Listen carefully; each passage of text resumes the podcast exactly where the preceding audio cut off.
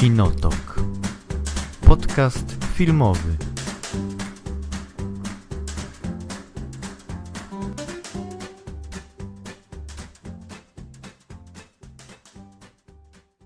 To o czym rozmawiamy dzisiaj? Dzisiaj będziemy rozmawiać o, o wakacjach, Wakacjach. o wakacyjnych filmach. Tak, Od kiedy zaczynamy rozmawiać. wakacje? Czy No, znaczy teoretycznie ten cały sezon y, Blockbusterów. wakacyjny blockbusterów się zaczyna Czyli od od maja. Od No. maja. No dobrze, powiedz. Zacznijmy od maja. W kwietniu, no pod koniec kwietnia byli ci Avengersi, o których Ale- nagraliśmy podcast, ale on się Ale nigdy nie. ukazał. Nieważne, nieważne. Naprawdę, niczego nie straciliście. Nie po wiem. prostu były złe opinie tam rzucone. Tak, po prostu ja musiałem to ocenzurować, bo Paweł się strasznie wkurzał na ten film, a ja uważam, że to jest największe arcydzieło kinematografii.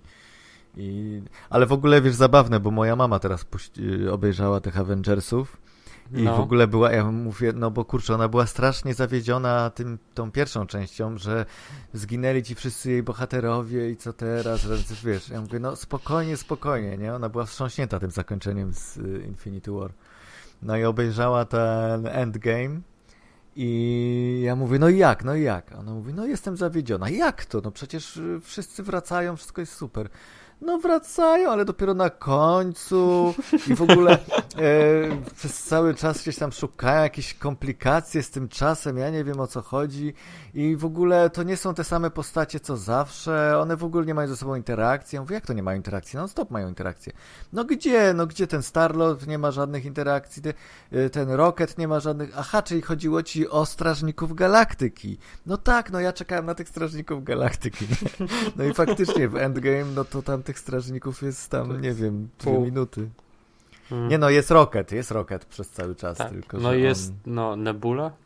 No Nebula, tak. No ale generalnie, wiesz, Nie za dużo ich tam jest. nie jest za dużo i się skupia akcja na innych postaciach, więc, więc moja mama była zawiedziona, że to się... że- Aha, no i, z, i, i że Wakandyjczyków było za mało też. I to akurat rzeczywiście y, prawda. No bo, się, bo oni wszyscy umarli przecież. No ale potem wrzucili. Chodzi o to, że wiesz, że od czasu jak wracają te wszystkie postaci, to one już właściwie No nie mają nic innego do roboty, jak tylko pokonać w wielkiej bitwie Thanosa, a, a poza tym, no to już jakby do widzenia, wszystko jest, wiesz, No odkręcone. rozumiem, rozumiem, ale nie wracajmy do tego tematu. Nie wracajmy, nie wracajmy. Dobrze, więc od maja. E, No. Znaczy tak, wiesz, nie musimy to mówić jakoś, wiesz, e, w taki sposób chronologiczny. Możemy sobie po prostu pogadać o tym, co Skakać. nam się podobało, co nie i tak mniej więcej jak widzimy e, na tle poprzednich e, wakacyjnych blockbusterów ten e, sezon 2019. E, Ja, w ogóle w tym sezonie ominąłem wszystkie te filmy disneyowskie, czyli Ko- Król Lwa i Aladyna.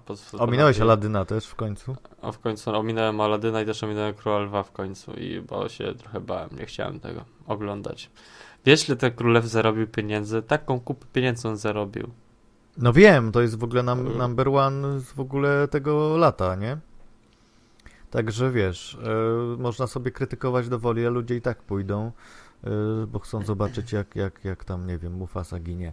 Ale to jest w ogóle fascynujące z tym Królem Lwem. Oczywiście będziemy się wypowiadać jako osoby obie, Które nie widziały. to się wypowiemy. E, Ale jest to fascynujące, bo rzeczywiście ten film, no, tak jak czytam z recenzji i słucham, no to rzeczywiście, no, jest to jakiś tam artystyczny niewypał. Oczywiście eksperyment y, to, y, no, można jakby pochwalić to, że no, spróbowali czegoś innego, ale z drugiej strony tak naprawdę nie spróbowali niczego innego. I jest takie, wiesz, od strony formalnej to może jest jakieś nowum, ale od strony takiej artystyczno-treściowej to, to właściwie jest to samo, tak? To jest nawet odjęcie, bo nawet w odjęcie, oryginalnej animacji przecież miałeś te wszystkie elementy związane z tym taką stylistyką afrykańską, na przykład jak oni tam śpiewali, że on będzie królem, tam przecież te wszystkie takie kolory się pojawiły. W ogóle ten Mhm. film cały czas miał tak, cały film miał chyba tak wyglądać. A na samym początku. Mhm. I że to było odjęte, że te wszystkie rzeczy, które były takie bardziej abstrakcyjne, które były w oryginalnej animacji, tutaj jakby nie mają miejsca. Więc to jest Z tego, co słyszeliśmy, tak. tak, no, no czy też jak, jak czytałem, oglądałem, to mówili, że właśnie te rzeczy, takich rzeczy nie ma. Wszystko Plu- co, to, co y, w, y, jakby było urok, urok, uroku dodawało tej historii w animacji, to tutaj zostało wyeliminowane na rzecz realizmu National Tak. Geographic i tak dalej. Ja, ja widziałem tego Pumbę i stwierdziłem, że to nie, no nie, no nie, no nie. Ja zobacz, jak to, no, rozumiem, że to ma być realistyczne, oni specjalnie takich używali, oni specjalnie takiej e, używali takiego specjalnego programu, czy takiego specjalnej metody anim, animowania, że oni bawili się skupieniem, co powodowało, że nie, odpowiednie rzeczy były rozmazane, tak Mhm. jakby to było w, wiesz, w filmie takim dokumentalnym, że taki, że na przykład masz wtedy taki obiektyw, żeby z daleka oglądać te zwierzęta i na przykład właśnie w taki sposób to było nagrywane. Aha, Że to jakby wygląda jak naprawdę film dokumentalny, ale z drugiej strony, no rozumiem, że to jest tak, taka była decyzja, ale ona nie odpowiada do filmu, gdzie są lwy. Bo one też chyba nie miały za dobrej tej animacji twarzy, one nie wyrażały też dobrze emocji. mhm. No, no, no patrząc na trailery, tak? Na, na trailery, na różne fragmenty i to, co ludzie mówili, że jednak no te, te, te twarze, które były takie realistyczne, nie były nie były jakby no nie, wyrażały żadnych emocji, więc trudno było cokolwiek poczuć się razem z nimi. No tak. No tak, no właśnie, wiesz, ale to jest z drugiej strony zadziwiające, że jednak y, ludzie poszli masowo. No zakładam, że głównie, wiesz, to jest na zasadzie, wiesz, inżyniera Mamonia. Lubimy te piosenki, które już znamy i w związku z tym po prostu chcemy jeszcze raz y, poczuć to samo.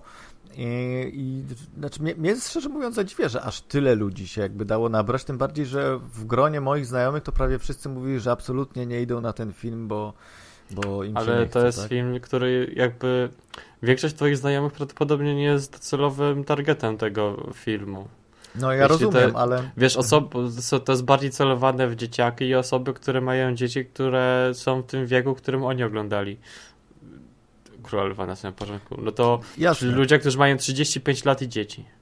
Tak, no ale właśnie, no to jakby wciąż biorąc pod uwagę to, że przyrost naturalny jest y, coraz mniejszy, to nie powinien być aż tak y, szeroki target, nie? W sensie, że jeżeli film zarabia aż tyle pieniędzy, tam, z, nie wiem, jakieś, nie wiem, czy on dobił do dwóch y, miliardów? Chyba nie, no Nie, ale nie, nie, generalnie tak jest, to nie. jest najbardziej kasowym filmem tego lata, no to nadal to jest ogromna, mm, wiesz, y, no masa ludzi, więc, więc zadziwia mnie to, że em, że pomimo tego, że jednak jest jakaś duża grupa, powiedzmy, odbiorców z takiego, y, nie wiem, z, z, typu właśnie ludzie w moim czy twoim wieku, którzy powiedzmy nie mają dzieci, ale pamiętają ten film i nie chcą sobie psuć wrażeń z przeszłości, e, oni na to nie poszli, ale i tak film zarobił ogromne pieniądze, więc y, nie Mhm. wiem, ja, w jakiś sposób to po prostu, może bilety były droższe, ale chyba nie. Nie, nie były droższe, ale na przykład był otwarty w Chinach, więc to też automatycznie Aha, no dużo tak. robi. Znaczy tam w Chinach to też dużo chyba tam, aż, no, znaczy no, ol, olbrzymie pieniądze, ale też nie tak gigantyczne jak w Stanach Zjednoczonych, tak? Bo tam, Nie no, jest to marka, która oczywiście przyciągnie. Wiadomo, że wiesz, no Król Lew to jest za, za mocna marka i ludzie za bardzo uwielbiają tą animację. Wśród wielu to jest najlepsza animacja w ogóle kiedykolwiek, więc, więc trudno, żeby, żeby film nie zarobił, ale no wciąż, wciąż y, impresyw. E, No dobrze, a jeżeli chodzi o Aladyna, no to ja widziałem Aladyna i to jest em, tutaj trochę em, jakby mam dużo szacunku do tego filmu, pomimo wielu błędów, które popełnia i które mi się nie podobają, to jednak przede wszystkim mi się podoba to, że zupełnie, e, znaczy nie zupełnie, ale w pewnym momencie fabuła idzie trochę inaczej niż e, w animacji i jakby troszeczkę inaczej eksplorują inne tematy, inne motywy, e, więc jakby jest tutaj jakieś zaskoczenie, jeśli chodzi o fabułę i to było takie, wiesz, na plus. No i poza Ale- tym tam jest, y, wiesz, no jest, są charyzmatyczni aktorzy, no z Willem Smithem na czele, który o dziwo bardzo y, nieźle się sprawdza jako nowy Jean, bo nie stara się być nowym Robinem Williamsem, tylko jest po prostu Willem Smithem, Jeanem, a, a on po prostu, no, on, no to jest Will Smith, no wszyscy wiedzą, że to jest po prostu mega charyzmatyczny koleś, który po prostu powie jakąkolwiek linię tekstu i, i tak to zabrzmi wszyscy będą najlepiej na świecie, tak? O, to prawda. I to on wciąż to ma, wiesz, bo ja tak sobie myślałem, nie, no Will Smith, no to może on był, wiesz, popularny tam Will Smith to się już 90.. skończył. Skończył się, tak. Ale nie, ale wciąż to, wiesz, co mnie wciąż zaskakuje, że gdzie go tam nie za, nie obsadzą, nawet w tych Suicide, w tym Suicide Squadzie też przecież był najlepszą chyba, e, najlepszym elementem tego filmu. E, I tutaj tak samo y, jest rewelacyjny. Y, Oczywiście ja to niestety widziałem z polskim dubbingiem, więc troszeczkę to odjęło jakby tego uroku. Okropny był ten dubbing, absolutnie okropny. Można było zwłaszcza- obejrzeć, ale chyba można było po angielsku obejrzeć. Ja Można pamiętam, że- było, no ale jakoś tak, że się złożyło, że, że, że, że, że byłem na dubbingu. E, no i ten, no i wiesz, e, jest sporo takiego humoru, który jest bardzo w stylu Gaia Ritchie Mhm. i który jakby zupełnie nie jest e, dla dzieci, tylko jest jakby skierowany dla dorosłych i to jest taki, wiesz, rodzaj fajnego, subtelnego humoru, który e, no, wyłapią raczej osoby powiedzmy raz starsze, no i z pewnym jakimś tam backgroundem popkulturowym. E, dość nieźle są przetłumaczone w ogóle te dialogi na polski, bo, bo wiem, że tam troszeczkę inaczej to brzmiało po angielsku, słyszałem te żarty, ale, na, ale po polsku fajnie to jakby wybrnęli z niektórych e, sytuacji. E, no i e, wiesz, no i generalnie jest to ok film, tak? On przez pierwszą, to jest tak, pierwsza połowa jest dość ciężka, bo jak wiesz, jak widzisz te wszystkie rzeczy, bo jakby pierwsza połowa to jest mniej więcej to samo co w animacji, tylko że gorzej, bo jakby to jest taki, wiesz, no wszystko to, co było tak, tak lekko pokazane w tej animacji, tak wiesz, swobodnie, to tutaj masz ten ciężar realistycznego odgrywania tego przez, y, przez aktorów prawdziwych ludzi, tak, którzy muszą na przykład Aladdin, który musi skakać z budynku na budynek i dostaje zadyszki. Generalnie jeszcze musi śpiewać w tym czasie. Oczywiście, Jeszcze w no, animacji to, to mógł skakać przez kilka budynków naraz. no tutaj też stara się, ale to jest takie, wiesz, ślamazarne, to jest takie, No jest wiesz, ciężar, tak? ociężałe jest, no po prostu no nie czujesz tej samej lekkości. A przecież Guy Ritchie potrafi zrobić tego typu scenę właśnie z lekkością i to mnie też zadziwiło, że tutaj nie mm, za mało to było takie właśnie w jego stylu. A, no i tak, no i oczywiście jest ta piosenka y, Gina, właśnie w momencie, kiedy się pojawia Jean jeszcze w wersji CGI, czyli CGI Will Smith, wychodzi z tej lampy, tak, w tej No. jaskini, no to e, to jeszcze to jest e, nie, niestrawne, tak? Ja jeszcze wtedy mówię, o Boże, to jest po prostu masakryczne. Już nie dość, że te efekty wyglądają tragicznie, to jeszcze jak on zaczyna to śpiewać e, You Never Had a Friend Like Me i odgrywać różne, wiesz, scenki, które tam trochę nawiązują do animacji, trochę inaczej zmienia, e, zmienili to, ale to jest no ciężkie potwornie, potwornie takie toporne, takie wiesz, no po prostu wzięcie, przerzucenie lekkości animacji na ten realizm e, aktorskiego e, filmu, to jest no, no dla mnie to jest coś nie do zniesienia absolutnie. No ale jak już Will Smith się zamienia w Willa Smitha, tak, znaczy on jakby już nie jest tym niebieskim dżinem, co też jest, było dobrym pomysłem, żeby on w pewnym momencie, od pewnego momentu jest po prostu prawie cały czas Willem Smithem. E, no to już wtedy, wtedy wszystko zaczyna grać, dialogi się zaczynają fajnie rozkręcać i te relacje też y, spoko. Y, Także, no i ta dziewczyna, która, Boże, jak ona się nazywa? Ale mówisz o postaci, czy aktorze? Jasmina, tak, no, znaczy, no, y, nie no, Jasmina, ale aktorka jak się nazywa? Nie mam pojęcia. No w każdym razie, dziewczyna, która odgrała y, rolę Jasminy jest rewelacyjna, jest naprawdę świetna, charyzmatyczna, y, no już nie mówiąc o urodzie, ale po prostu naprawdę super, super odegrała tą rolę i o ile ten Aladdin to jest taki, no właśnie ociężały i taki no dość drętwy, to ona rzeczywiście jest e, świetna w tej roli. Także No. no nie, no mów, mów, mów. Nie, no mówię, że po prostu warto sobie akurat dać szansę temu filmowi, bo to nie jest, y, broń Boże, nic najgorszego na świecie. Mogłoby być też oczywiście 100 razy lepsze, mogli w ogóle tego nie ruszać, albo zrobić po prostu, e, wiesz, Lampę Aladyna jako adaptację baśni z Tysiąca Jednej Nocy, a nie, a nie przeróbkę filmu Disneya, bo po co? Znaczy wiesz, bo tam było dużo rzeczy, bo tam nie, nie tylko tam lampa Aladyna, tam jeszcze był ten. E, Tam trochę było wzięte z innych tych baśni, że to było, że Aladdin sam to jest Alibaba, trochę, no, że tam jest dużo rzeczy pomieszanych tam ze sobą, jeśli chodzi o, że, te, że ta postać Aladyna jest trochę zmieszana z różnymi postaciami, że to nie jest takie proste, że to jest jakby taka mieszanka, która już stworzyli Mhm. wtedy. Tak, tak. Ale no cóż, ja nie widziałem. Ja po, pozwoliłem sobie e, nie, nie. Poczekam aż będzie inaczej jakimś tam Tak, wiesz, to nie jest taki film, że trzeba koniecznie w kinie go oglądać, broń Boże. No, jak będzie na Disney Plus, tak. to wtedy się obejrzy. E, No, No, dobrze, co, co tam jeszcze ciekawego z, e, z, Możemy- takich rzeczy? No, Możemy szybko przelecieć wszystkie filmy, które są o superbohaterach. Aha, superbohaterskie, no okej, dobra, co... Byli X-Meni. No właśnie, wiesz co, ja niedawno dopiero sobie e, Obejrzałeś? obejrzałem tych X-Menów, nie byłem to, w kinie, ja, więc... ja to byłem w kinie i nie pamiętam za bardzo tego No filmu. właśnie, widzisz, to jest taki film, to mnie zadziwia, że on aż tak został skrytykowany mocno. Nie, on nie był aż tak zły. Bo on nie był aż tak zły, tak. Może znaczy, to nie był najlepszy film w historii. Nie, to nie był też najlepszy film w y, X-Menów, ale no trochę bez przesady. Oni go tak mocno sterali ten film, a on nie był aż tak zły. On miał po prostu mniejszą skalę niż pozostałe Mhm. te części, ale poza tym było całkiem okej. Moim zdaniem był lepszy niż Apokalipso, ta wcześniejsza część. Tak, tak. Chociaż nam się podobał Apokalips, aczkolwiek po obejrzeniu, niedawno obejrzałem sobie powtórnie, to jednak już ten za drugim razem to jest męczące oglądanie tego filmu. Mhm. Więc w jakiś, jakiś, no, udało nam się. Znaczy, no, ten film nie był taki zły, ale też był taki film, że raz sobie go obejrzysz i tyle, co nie? To jest przede wszystkim film, który się bardzo szybko zapomina po prostu, co tam No, się no, dzieje. no. I może to rozczarowanie wynika z tego, że no skoro to jest taka konkluzja, wiesz, y, tej całej serii i że to miał być taki wielki finał, no to jak na wielki finał to troszeczkę taki jest, wiesz, Mhm. no wy, wypierdek trochę.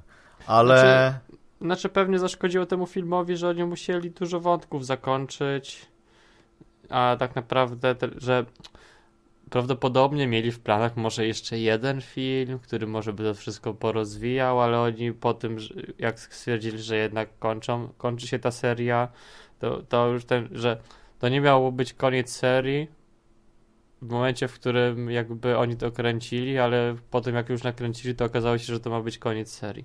Że co spowodowało też może jakiś inny odbiór. Ale poza tym, no taki, no dobrze, to się jakoś przyjemnie się to oglądało, ale Tak, to takie no, Bezboleśnie zupełnie. bezboleśnie. A ty wiesz, że te postacie, czarne charaktery, ci kosmici to mieli być skróle? Ty słyszałeś tą historię? Tak, tak, tak. No bo oryginalnie w komiksach to chyba byli scrolle. E, No i właśnie to jest, e, że ewidentnie widać, że to właściwie są skróle, tylko że inaczej wyglądają i się nie nazywają skróle, ale wszystkie inne cechy mają po prostu takie jak Od te nich, skróle i tylko Bo tak dlatego na- nie tak się nazywają, bo, kapi... bo ta Kapitan Marvel się pojawiła wcześniej i Disney tutaj Tak, zamieszał. E, zamieszał, tak. A tak naprawdę to e, ten, to oni mają prawa do do X, ten, że Fox miał prawa do scrolli. No tak, ale Mówię, wiesz, w momencie, kiedy następowało ten cały merch tych, tych dwóch firm, to Disney prawdopodobnie tutaj troszeczkę położył łapę na tym i powiedział, że jeżeli mamy wypuszczać ten film, no to on musi być zmieniony i tam te dokrętki głównie polegały na tym, żeby wyeliminować te wszystkie e, wątki ze scrollami i pozamieniać to na, na tych kosmitów, którzy są takimi no-name'ami zupełnie, tak? Bo nie No to wiadomo, może oni, też to, oni są może- trochę z dupy, tak? no bo oni też trochę nie, tak by to chyba była najsłabsza część filmu, to byli oni właściwie, Tak, byli tak. tacy, może gdyby to byli scrolle, może gdyby to było ba- bardziej oryginalnie, to tak jak oryginalnie chcieli, to może byłoby lepiej, ale Tak, znaczy wiesz, no teoretycznie tak naprawdę powinna się fabuła skupić przede wszystkim na, e, na tej Phoenix i jakby ona powinna być tym tutaj kulminacją, ewentualnie rzeczywiście ktoś, jeżeli jakby inny przeciwnik miałby się pojawić, to to powinien być jakiś taki konkretny przeciwnik, a nie coś takiego zupełnie, wiesz, wymyślonego. No i to, no to jest jakby no troszeczkę nieszczęście tego filmu, tak? No bo Tak, no bo może- wiesz, w oryginale to było tak, że ona tym Feniksem była przez bardzo długi czas i ona przez bardzo No długi właśnie, czas... to była saga, tak? Cała. Że to była saga i ona przez cały, e, pr- przez bardzo długi czas ona posiadała te moce i wykorzystywała je normalnie dopiero wtedy ta moc ją korumpowała, co było jakby, wiesz, no dłuższym wiesz- procesem, tak? No tak. Więc w tym momencie, gdyby oni zrobili jeden film, gdzie ona sobie tam siedzi i ma tę moc, a potem film, w którym zaczyna jej od, odwalać, to już jako widzowie bylibyśmy bardziej do niej przyzwyczajeni. A, ale i tak ludzie w ogóle nie poszli na ten film, więc wiesz... Ten... No tak, no bo właśnie chyba te wszystkie, cały ten szum wokół tego filmu negatywny, że były te dokrętki, że to wszystko wygląda źle, te zwiastuny, które nie zapowiadały niczego epickiego, no to e, po prostu stwierdzono, jeszcze oczywiście Apokalips, który się w większości nie podobał, e, no to wszystko jakby przysłużyło się negatywnie tej frekwencji, ale wiesz, e, dla mnie osobiście uważam, że tam jest mnóstwo bardzo ciekawych wątków i bardzo ciekawych rozwiązań, jeśli chodzi o postaci.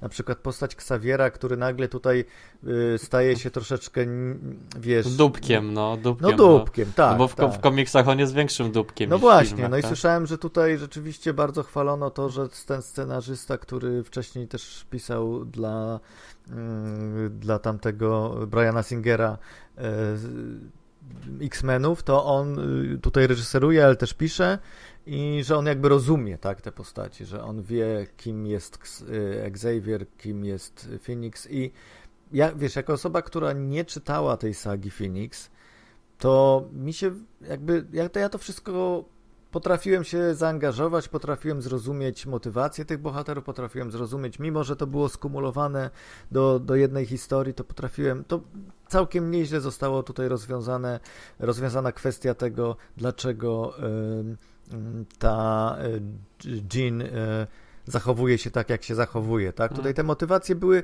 jak na oczywiście taki superhero komiks, całkiem nieźle zarysowane, więc, e, więc no, moim zdaniem, no po prostu właściwie to mam szacunek do, do twórców, że udało im się w obrębie Jakoś to zrobić. jakoś to wszystko skleić tak, że to się po prostu da oglądać, tak? Jeśli chcesz obejrzeć sobie najgorsze. tego Feniksa, to była ten, w serialu animowanym X-Menów jest dobrze zrobiony. Mhm. W takiej wersji skróconej. Znaczy skróconej. Krótszej, Ja bym- bo- bo to ja kilka bym- odcinków jest. Mhm. No, no ja może sobie y, zobaczę. W każdym razie ja bym tak y, postawił wśród jakby ze wszystkich tych X-Menowych filmów ten film na równi y, z trzecimi X-Menami, czyli to było... Ech, jak to się nazywał trzeci X-Men? Ostatni Bastion? Ostatni Bastion, tak. To jest film, który dokładnie miałem podobne wrażenie, czyli film, który też większości się nie podobał, a ja po prostu mi się to bardzo dobrze oglądało e, i jako osoba troszeczkę laik e, X-Menowy, zwłaszcza wtedy, no to po prostu odebrałem to jako całkiem dobre kino i, i, i to wszystko, no to jest mniej więcej ten sam poziom, tak.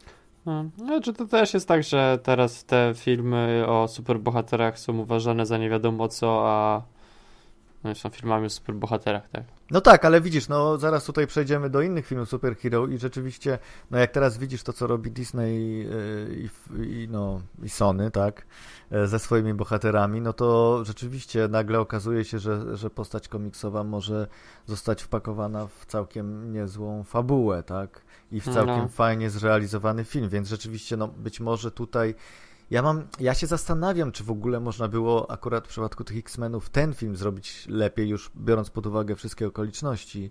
Albo czy w ogóle teraz jak Disney, wiesz, weźmie to pod swoje skrzydła, to czy rzeczywiście oni będą w stanie stworzyć lepszy film o X-Menach i na jakiej zasadzie to będzie działało?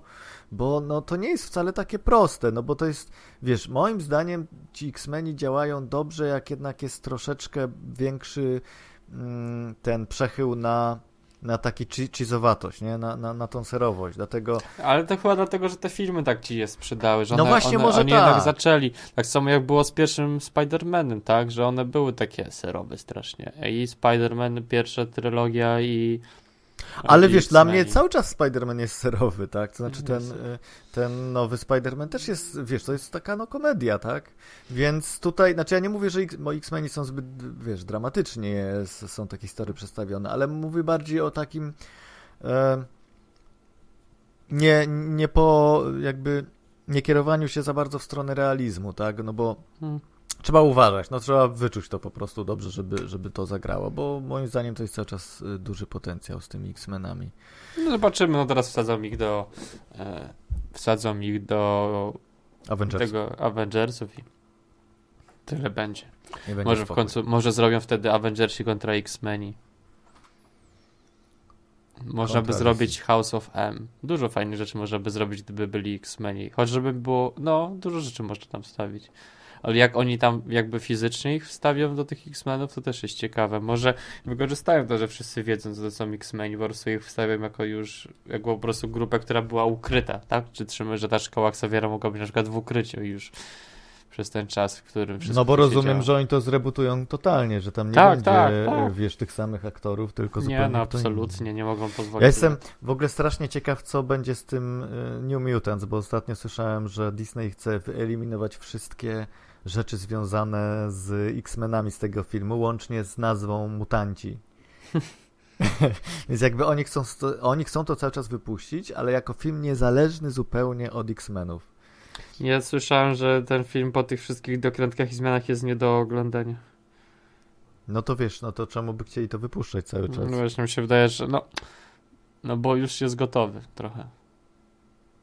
A mi się wydaje, że Disney to wiesz, mógłby. Tutaj to nie był jakiś duży budżet na ten film, że gdyby rzeczywiście było aż tak źle, to by stwierdzili, że nie. No ale wiesz, może oni troszeczkę tutaj też liczą na publikę, której się bardzo podobały te wszystkie zapowiedzi, że oni jednak cały czas. e, No taki Wiesz. horror, trochę tak, mutanci, takie superbohaterowie. nietypowe. No, to jest ciekawy pomysł. No ale Mhm. zobaczymy, tak naprawdę. No bo Spider-Man ten nowy też był fajny. No mi się strasznie spodobał No. e, ten nowy e, Spider-Man. Nie wiem, czy tak jak poprzedni. E, To znaczy, wiesz co, lepiej się bawiłem na, na tym Spider-Manie niż na poprzednim, ale, ale chyba poprzedni był lepszy. Znaczy mówię o tym e, Homecoming, tak? A W ogóle jest tak, że w tym Spider-Manie ze wszystkich tych filmów marvelowskich ma najlepszych wilanów i to ewidentnie widać, że ci wszyscy najlepsi przeciwnicy, wszyscy wilani byli w Foxie i dopiero tak, w Foxie, Sony. w, w Sony byli i dopiero teraz jak mogłem z nich korzystać, to, to masz nagle dwóch najlepsze, dwie, dwóch najlepszych wilanów nagle wyskakuje ci w filmie o Spider-Manie, tak? A ty Bo tak znałeś samo- tego. mm, A czy właśnie do tutaj e, pytanie, czy jeszcze może, może jeszcze nie, nie rozmawiamy o spoilerach, bo mm, chociaż w sumie W sumie ten, ten film już chyba jest na DVD, co nie? nie, chyba jeszcze nie ma, ale będzie zaraz, więc okej. No wszyscy wiedzą, że. Gile Hoyle jest zły, no. To wszyscy wiedzieli już w momencie, jak zobaczyli zwiastun. No właśnie, nie oszukujmy się, wiem, że... Słuchaj, Gile- jak ktoś się nazywa. E, Boże, jak się nazywa? Mysterio. Mysterio, Boże, chciałem powiedzieć Mephisto, ale to już byłoby zbyt. Ale Spider-Man też ma przeciwnika, który nazywa się Mephisto. Aha, no właśnie, no więc jak ktoś się Chyba, nazywa Mysterio, chyba no on. to. No to Nie, ma, to w nie ma szans, żeby, żeby to była pozytywna postać i wiesz, jeszcze jak ktoś tak wygląda, to, to zupełnie nie ma, nie ma najmniejszych szans. E, nie, no mi się strasznie podobał ten nowy Spider-Man. To była po prostu najlepszy wakacyjny film, po prostu idealny na wakacje, bo jest o wakacjach i jest taki lekki, przyjemny, e, naprawdę z inteligentnym humorem. Jestem pełen podziwu, jak tam jest zajebiście napisany w ogóle te, te wszystkie elementy komediowe, jak to jest wyważone, jak to jest zmontowane fantastycznie, jak zajebiście jest zrobione są te wszystkie twisty, mimo że możemy się spodziewać, że Mysterio jest zły, ale nie możemy się spodziewać, co robi tak naprawdę, nie? Co I tam się to- dzieje i- w tej Jak on w ogóle, skąd ma, on to wszystko ma i że to ile... No, jest ciekawie to jest zrobione.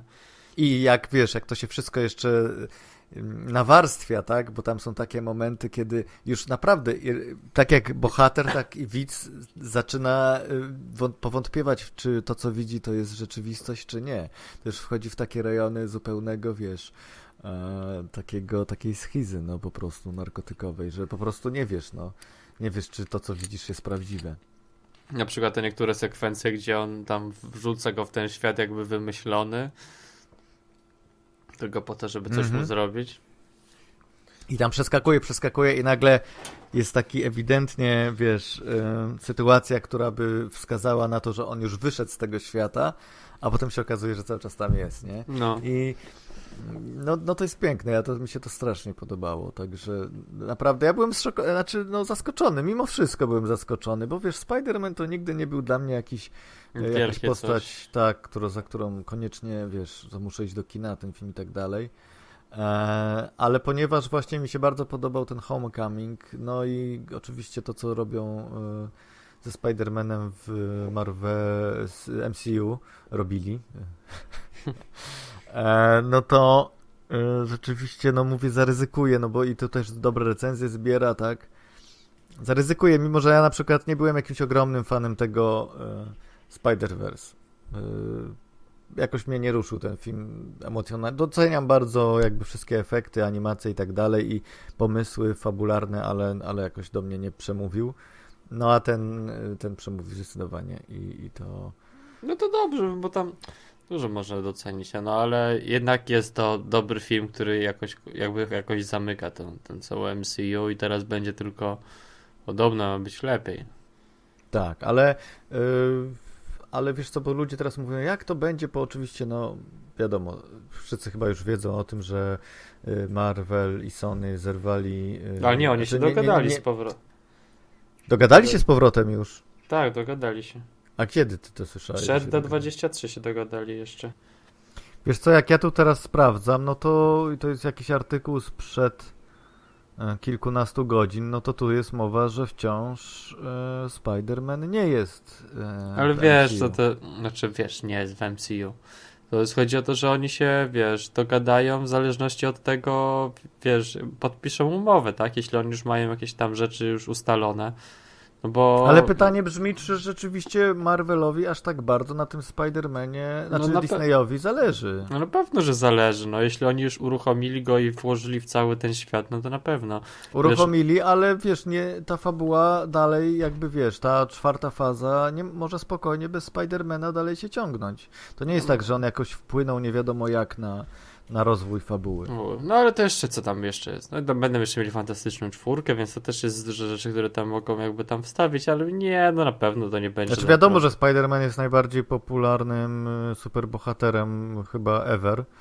E, więc no, z tego względu chociażby, tak? I z drugiej strony dlatego też rozumiem, dlaczego Sony się nie zgodziło na to 50-50, no bo, no bo jeżeli to jest ich jedyne na, tak naprawdę największe źródło Tak, dochodu. oni, się, oni chyba się zgodzili 70 na 30.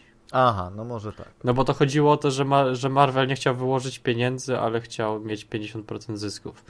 Co Mhm. trochę jest kiepskim jakby pomysłem, więc y, dlatego się to wszystko pokłócili, ale teraz jakoś jest inaczej. Głównie chodzi o to, że Sony dostaje z, ze sprzedaży tego merchandise'u, dostaje pieniądze, dostaje za film 70%, ale oddaje do Disney Plus streaming. Mhm. To, No, więc, okej. że tam dystrybucję później. No przynajmniej tak jak ja czytałem, jeszcze je- no zaraz przed D23 czytałem, że tak się mniej więcej dogadali, ale też mogło się coś zmienić. No właśnie, bo to się cały czas też Już zmienia, e, więc- dogadali się, potem się znowu pokłócili i tak, i tak mogą się jeszcze kłócić. Zobaczymy, jak to się rozwinie dalej. W każdym razie e, osobiście akurat uważam, że nie ma, Mogliby sobie mnie, dać spokój. nie ma dla mnie żadnego problemu, żeby, żeby to było osobno. Ja, ja nie widzę jakiegoś wielkiego tutaj, wiesz... E, o mój Boże, nie będzie Spidermana w Avengersach. No nie będzie, no będą inni, no to a będzie Spider-Man w Sony. Ja, no po prostu wiesz, dla mnie to nie jest jakaś specjalna, bo tutaj była cała, wiesz, y, po prostu żałoba narodowa, znaczy międzynarodowa Tak, trochę w tak internecie. I ja tak myślę, no, no nie, no, no okej, no przecież oni wcześniej mówili, że to jest, y, tam mieli na 4 lata, zdaje się, ten kontrakt. y, no i okej, no i wykorzystali wszystko i dobra, nie dogadali się. Dlaczego nagle wszyscy tak po prostu rozpaczają? No przestańcie, no będzie Spider-Man, będzie, Tom Holland będzie dalej grał Spidermana, będzie miał jakichś przeciwników, to się będzie rozwijać. Szczególnie, No, że ten miał Nie będzie na 9 Happy'ego, no o mój Boże, no nie będzie Happy'ego i nie mogą wspominać o Snapie, chociaż wydaje mi się, że... To jest akurat najgłupszy pomysł. Znaczy, najgłupszy pomysł. Dlaczego? Znaczy, nie najgłupszy pomysł, tylko że trochę jest bez sensu jakby wplatać to do fabuły później. To znaczy, że, że wplatać y, to, że był Snap, czy że nie było? Tak, że był. Teraz to nie jest takie potrzebne bardzo. No nie jest, nie jest. No był, okej, wszystko naprawione, idziemy dalej, nie? To No. jest, dla mnie to jest, wiesz, y, takie stw- tworzenie, y, wiesz, a czy wiadomo, no oni chcą, żeby to uniwersum się y, jakby rozwijało i żeby to wszystko było cały czas ze sobą powiązane i żeby prowadziło do kolejnego jakiegoś epickiego eventu. No mówię, mi się wydaje, że epickim eventem powinno być House of M, ale to muszą wstawić X-Menów, Mhm. ewentualnie Galactusa by zrobili, jeśli mają O. fantastyczną czwórkę. Ale taką, wiesz, szczególnie, że mają te elementy na przykład. Galactus versus Phoenix. No, na przykład. Mogliby zrobić coś takiego. E, I to tyle, no. Mogliby zrobić coś z Doktorem Doomem. Ej, kto jest potężniejszym superbohaterem, Phoenix czy Kapitan Marvel? Phoenix był potężniejszy chyba. Bo Był. Marvel ta była silna, bo była silna, a Phoenix był jakby energią tą kosmiczną. Dobra, a Galactus czy Phoenix? To trudne pytanie, bo Galactus i Phoenix to są inne w ogóle poziomy mocy. Znaczy, że trudno powiedzieć. No ale jakby na ringu walczyli, to kto by wygrał? Nie wiem, nie wiem, nie wiem. No dobra. to są pytania na inny podcast. A co tam jeszcze było z Superhero? Superhero, no nie wiem czy to Superhero, ale też takie fantazy to był Detektyw Pikachu, był. A, no okej. Ale był, ja widziałem, Mhm. mi się bardzo podobało. Moje, Też widziałem, moje, nie podobał mi się. moje wewnętrzne dziecko było Mo- szczęśliwe. Możemy się pokłócić. Nie wiem, znaczy, to, wiesz, to nie było. Mi się podobało, miło się to oglądało. Ja to lubię komik, ja to lubię Pokemony. No dobra. Ja, ja, się, ja się wychowywałem, no to, no, to nie, ja się wychowywałem jak były Pokemony. No tak, Telewizji. nie, no właśnie widzisz, ja, ja nie, więc. Znaczy, to No, nawet nie więc- chodzi o to, że ja mi jakoś ominął ten czas, bo, bo jacyś tam chyba moi znajomi zbierali te Pokemony, ale po prostu ja zupełnie czym innym się interesowałem. Dinozaurami. Tak, ale już w ogóle wiesz, pomijając y, to, czy się zna Pokemony, czy się nie zna, no to tak jak mówię, na przykładzie Spidermana też się nie wychowywałem, a bawiłem się świetnie na Spidermanie. Więc y, no po prostu jako film, moim zdaniem, no to jest bardzo, bardzo, bardzo przeciętny film. Bardzo przeciętny. Taki po prostu boleśnie przeciętny. Tak, no ale chodzi mi o to, że wiesz, przeciętny jak przeciętny, ale się jakoś tam dobrze na tym bawiłem, bo to trzeba się jednak odłączyć trochę przy oglądaniu filmów o Pokemonach. No dobrze, ale wiesz, pamiętasz te zwiastuny, pamiętasz jak, e, jak Ryan Reynolds, e, wiesz, tam rzucał te teksty, jakie to było inne, jak sobie myślę, kurde, to jest inny film o Pokemonach niż myślałem, nie? A potem, wiesz, no, pojawił się ten film, no i jakby w gruncie rzeczy, no to jest taki typowy Pokemonowy film, tak? Znaczy typowy, no nie było wcześniej, ale, ale wiesz o co chodzi, no, że jakby nie poszli za bardzo w stronę takiego... e, To jest bardzo film dla dzieci, tak? Znaczy tam No bo- nie ma tego dorosłego humoru i to jest to, co jakby troszeczkę teasowali w tych zwiastunach, że ej, dorośli, którzy nie rozumiecie Pokemonów, idźcie na Ryana Reynoldsa, bo będzie rzucał mięsem albo coś tam. E, czy jakieś żarty takie, które tylko wy zrozumiecie, no to w filmie tego właściwie nie ma, no. Znaczy trochę tam było, ale to też nie powiem. ale to nie, ale nie jakoś, nie jakoś ambitne te żarty nie były. Nie. No ale były Pokemony, więc naprawdę. Był Psyduck, mój ulubiony Pokémon. Psyduck był, tak, to prawda, był Psyduck. No nie wiem, no y, moja dziewczyna, która jest fanką Pokémonów, y, też była zachwycona tym filmem, więc Bo prawdopodobnie, było, no tak. prawdopodobnie jak jesteś fanem Pokémonów, to po prostu Albo zupełnie- kojarzysz, bo tam dużo było rzeczy, które trzeba było jakby pokojarzyć i pamiętać, zauważyć. Dlatego może nie było to tak. Jak się nie kojarzyło, który... Po... No tak, bo tam było tysiące nawiązań pewnie takich, które ja zupełnie nie wyłapałem. Więc tak, więc ja zupełnie nie byłem targetem tego, no i troszeczkę spodziewałem się, że film jednak, wiesz, no wyważy to, że jest y, fan serwisem, a jednocześnie jest filmem, który ma powiedzmy zachęcić kogoś, żeby te Pokemony dalej y, Ogląda. znaczy, za- zaczął oglądać, czy zbierać i tak dalej, a tego nie zrobił, no. Przynajmniej na mnie to nie podziałało zupełnie. Dobrze, co dać jeszcze z takich filmów, takich typowych? Takich Czy ty widziałeś ten, ten film, ten horror y, w stylu, wiesz, Mroczny Superman? Nie, nie widziałem. Wiesz o, co, wiesz o czym mówię? Wiem o czym mówisz. Nie, nie widziałem. Jak to się nazywa? Ja nie chodzę na horrory. Burn?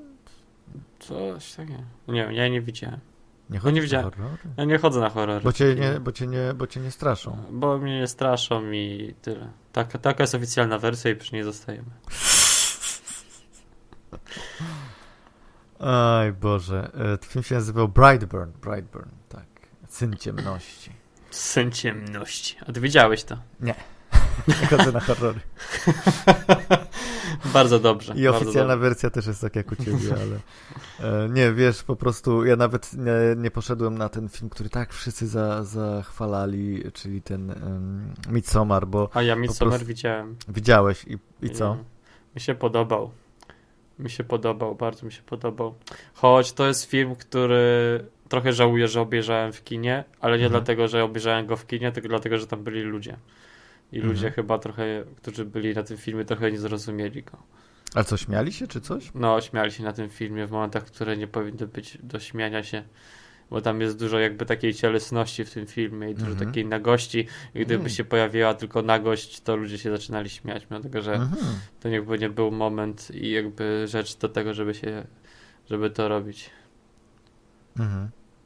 No ale z tego co słyszałem, to film jest no mega, mega mocny. Jest nawet dobry. tutaj horror nie polega na jakimś nie wiadomo jakim wiesz, pokazywaniu strasznych rzeczy, tylko głównie na psychologicznym tutaj zagra Tak, na psychologicznym, a wszystkie takie rzeczy makabryczne są takie bardzo naturalne, nie masz że, no, że wszystka, cała ta brutalność jest taka prawdziwa, nie jest taka wyolbrzymiona, co powoduje, mm. że też jest fajnie, że jakby jest mocniejsza. Fajnie.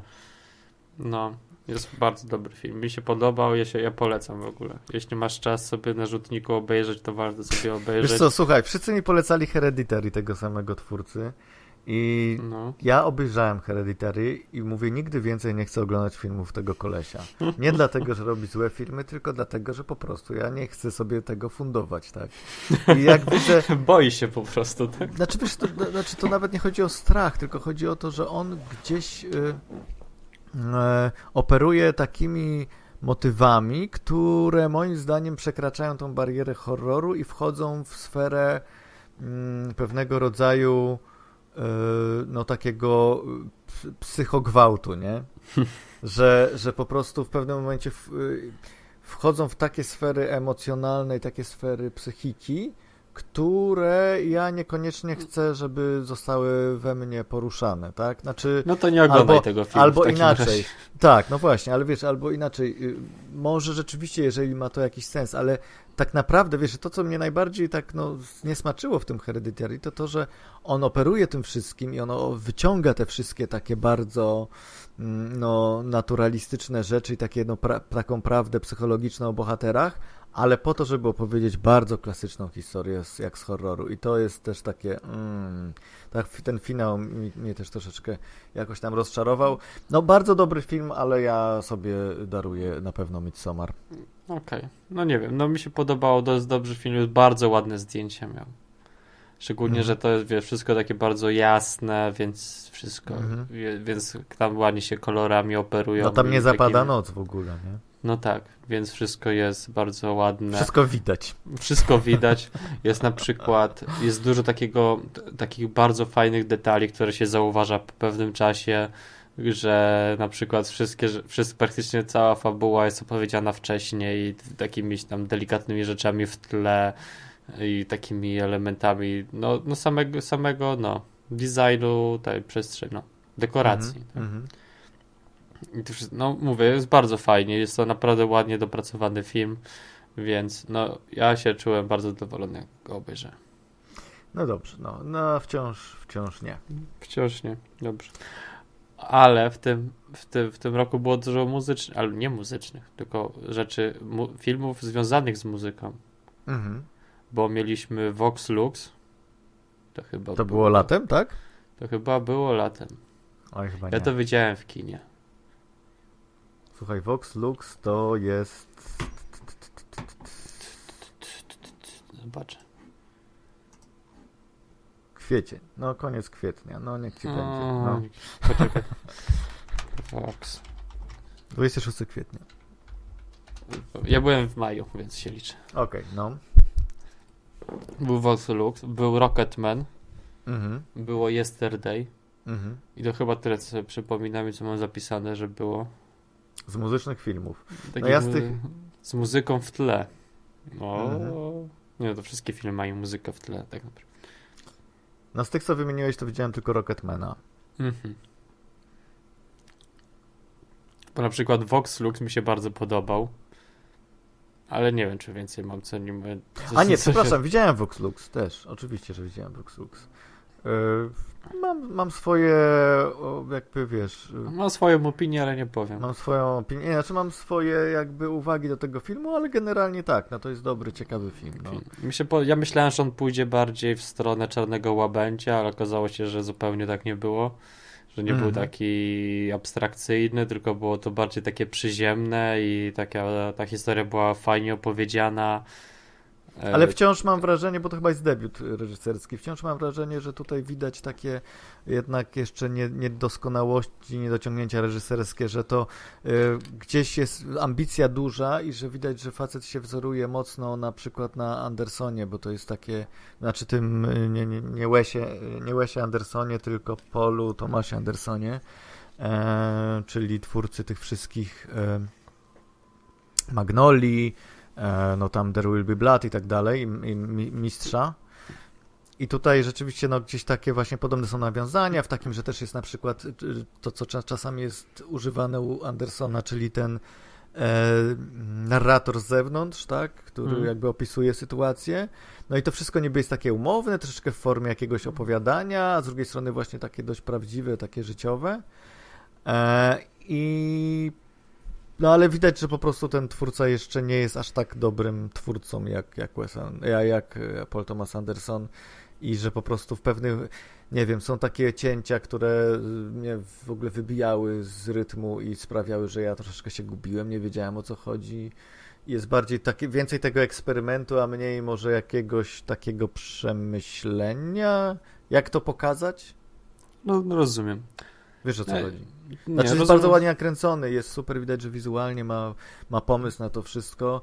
No oczywiście Natalie Portman jest świetna i te wszystkie jakby ten cała problematyka tego filmu jest bardzo fascynująca, ale, ale wciąż Tak, mam... no bo to jest rzecz, którą, o której się normalnie nie myśli, co nie? A tutaj jest to przedstawione jeszcze na postaci jakby fikcyjnej, co powoduje, że mhm. bardziej się człowiek, że nie patrzymy na to z perspektywy jakby realnej osoby, tak? Że nie myślimy o tym, że to jest jakby prawdziwa historia, tylko historia, która się zdarza cały czas. No tak, no tak. Pewnie mógłby zrobić na podstawie jakiejś prawdziwej historii, ale nie zrobił. Ale nie zrobił. No i bardzo dobrze. Tak, e, no więc, a Rocketman. E, Rocketman e, w sumie trochę podobnie, ale bardziej mi się podobał Rocketman. E, no i... bo ja też się lepiej bawiłem na Rocketmanie, mm. ponieważ był to film, który był dość zabawnym filmem i był musicalem, więc... Ja, no ja mam On problem. był zabawny? No Rocketman był trochę zabawny. Były, były tam śmiesz... było tam więcej śmiesznych rzeczy niż No może i było, Lux. może i było. W każdym razie, no z drugiej strony nie był tak zabawny jak Bohemian Rhapsody zupełnie. To, tak, ale był milion razy lepszym filmem od Bohemian Rhapsody i to w ogóle nie da się porównywać tych dwóch filmów, bo Rocketman po prostu technicznie był lepiej zrobiony film. No, na pewno, na pewno. I właśnie wiesz, no to jest taki film, który w przeciwieństwie, no, no oczywiście porównywalność tych filmów jest oczywista, tak, że się porównuje te dwa filmy, są bardzo no, po, tematycznie raz, podobne. Tematycznie podobne i też starają się osiągnąć podobny efekt, no a, e, ale rzeczywiście tutaj masz przede wszystkim dobrze zmontowany film, który o, daje tak. oddech scenom i który, no na przykład sceny w ogóle, te wszystkie takie wtręty e, musicalowe są fantastycznie zrealizowane to i prawda. w ogóle i w ogóle sam pomysł mi się strasznie podobał, że to jakby jest właśnie taka wersja nie do końca realistyczna tego wszystkiego, że opowiadamy historię prawdziwą, ale, w, ale z, jakby z perspektywy e, czy przez pryzmat tych piosenek i tych tekstów i jakby to prze, mm, przez właśnie e, tą wrażliwość Eltona Johna i, i to super, no rzeczywiście, ja, dla mnie nawet troszkę było za mało tych momentów takich musicalowych. Ja bym chciał więcej. Ja też, I... ale to za, dla mnie mogliby cały czas śpiewać. I może troszeczkę, y, tak, no dokładnie. I może troszeczkę, wiesz, ten film jednak ostatecznie nie jest jakiś super nowatorski, jeśli chodzi o fabułę, bo no jest super przewidywalny i właściwie wszystko wiemy i trudno tam wyłapać coś, co można, znaczy to, co ja miałem zastrzeżenie takie, że mam wrażenie, chociaż nie znam za bardzo historii, yy, znaczy biografii Eltona mm -hmm. Johna, to mam wrażenie, że można było wyłapać więcej takich unikalnych yy, elementów z jego życiorysu i wrzucić do filmu, niż po prostu powiedzieć taką klasyczną historię o tym, jak to facet, który najpierw jest niedoceniany przez wszystkich, potem y, zaczyna odnosić sukcesy, popada w narkotyki i tak dalej. Tak, no, po prostu znamy tą historię, tysiąc razy ją widzieliśmy. Mm, to jest wszystko super pokazane i inna, inaczej może troszeczkę, natomiast y, klocki są te same i, mm, i tutaj miałem troszeczkę zarzut taki. No nie wiem, no mi się to podobało. Ja słyszałem takie zarzuty, że trochę kiepsko nagrywać film biograficzny o osobie, która żyje.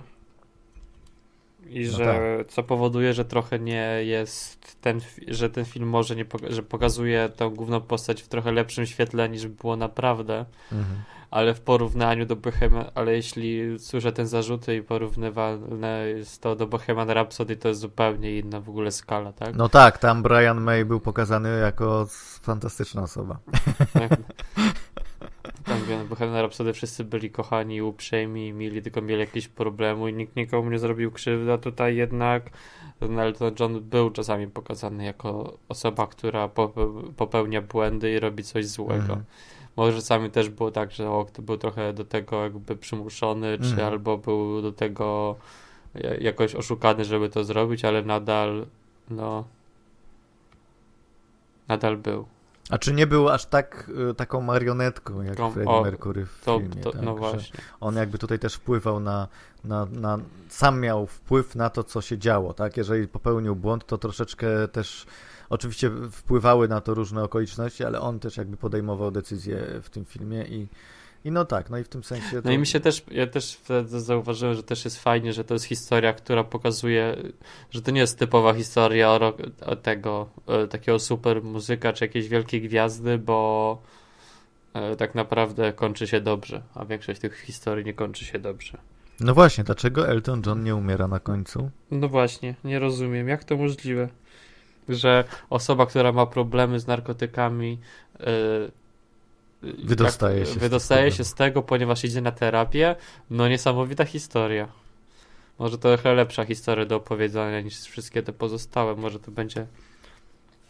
Że może takiej historie powinniśmy opowiadać. To się kończą dobrze dla muzyków. I że jest jakaś ucieczka z, tej, z tego. No ale ile zarobił Rocketman, a ile Bohemian Rhapsody? Hello? Straszne dla mnie to. Ludzie chcą widzieć, jak muzycy umierają na końcu, no po prostu.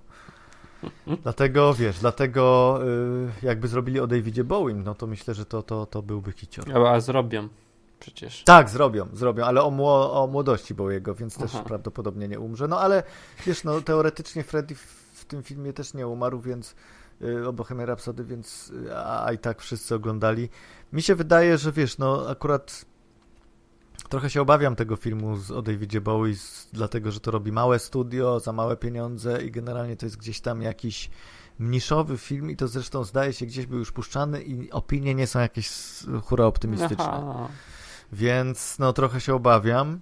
No bo jest e... tak, że jeśli sypniesz pieniądze, to film staje się lepszy. Zazwyczaj.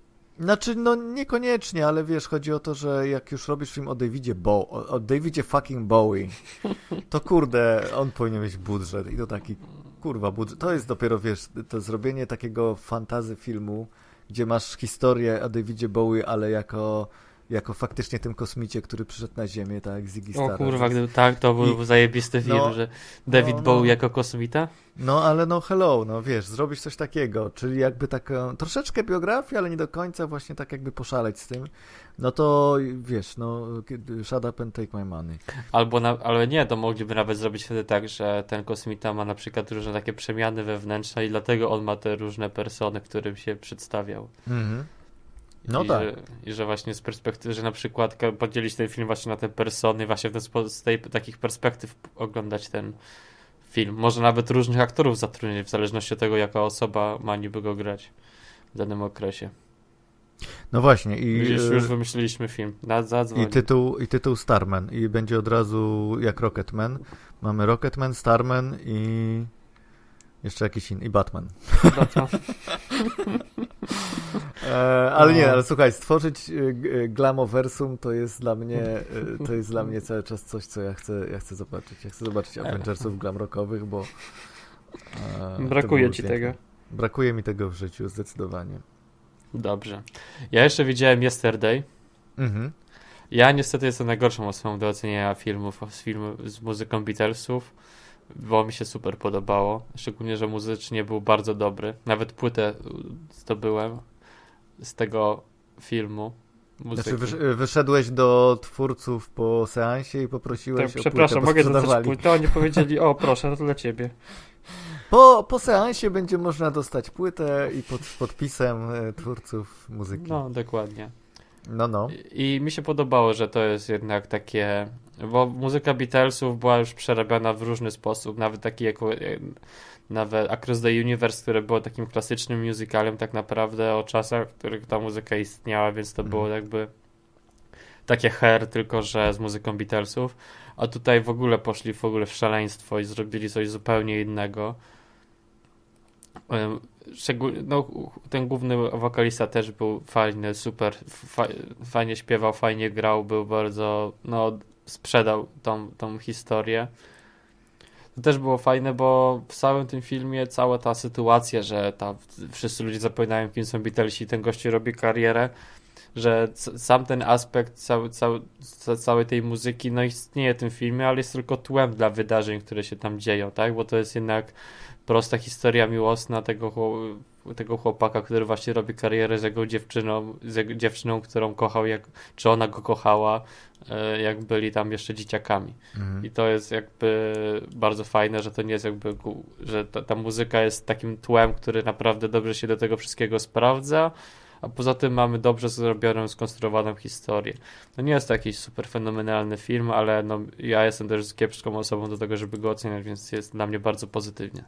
Mhm. No ja właśnie słyszałem, te negatywne opinie głównie polegały na tym, że ludzie się spodziewali filmu o głównie z muzyką Beatlesów, a dostali romansidło i to jest jakby coś, Nie, co... no ale to nie możesz jakby, to jest jakiś sposób do tego, żeby może raczej ten film z muzyką Beatlesów, on nie z muzyką Beatlesów, tam jest bardzo dobrze ta muzyka zaaranżowana i wymyślona, e, ale jakby, no nie możesz oprzeć całego filmu na ty, o tym, tak?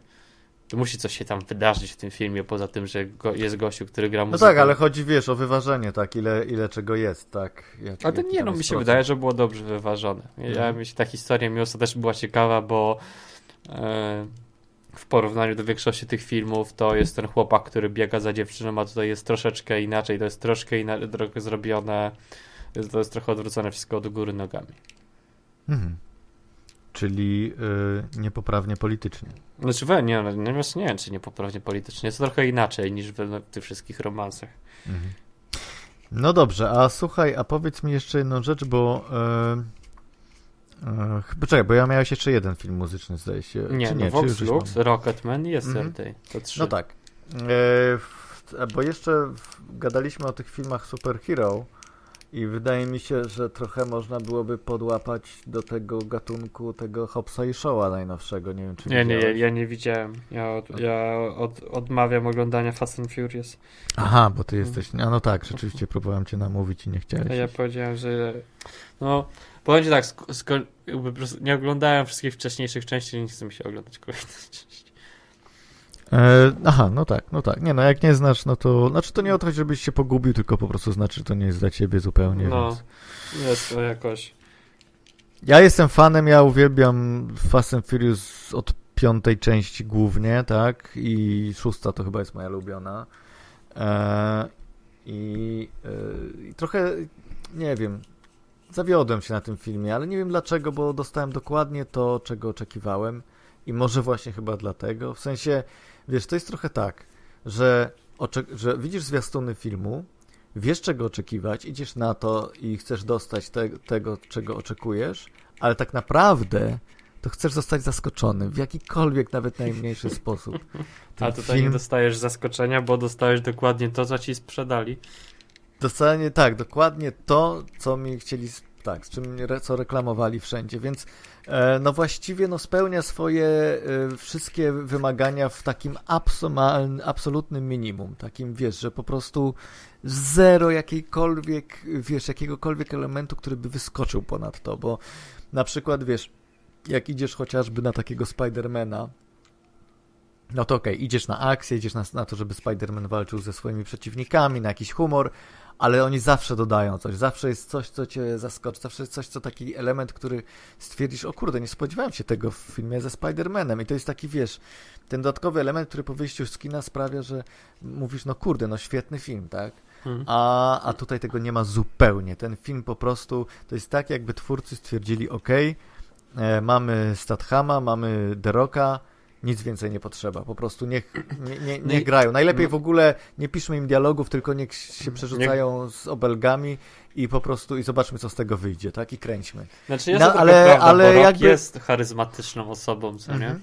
Ale wiesz, nawet jakby tak zrobili, to byłoby lepiej, no bo jednak widać, że to jest scenariusz jakiś.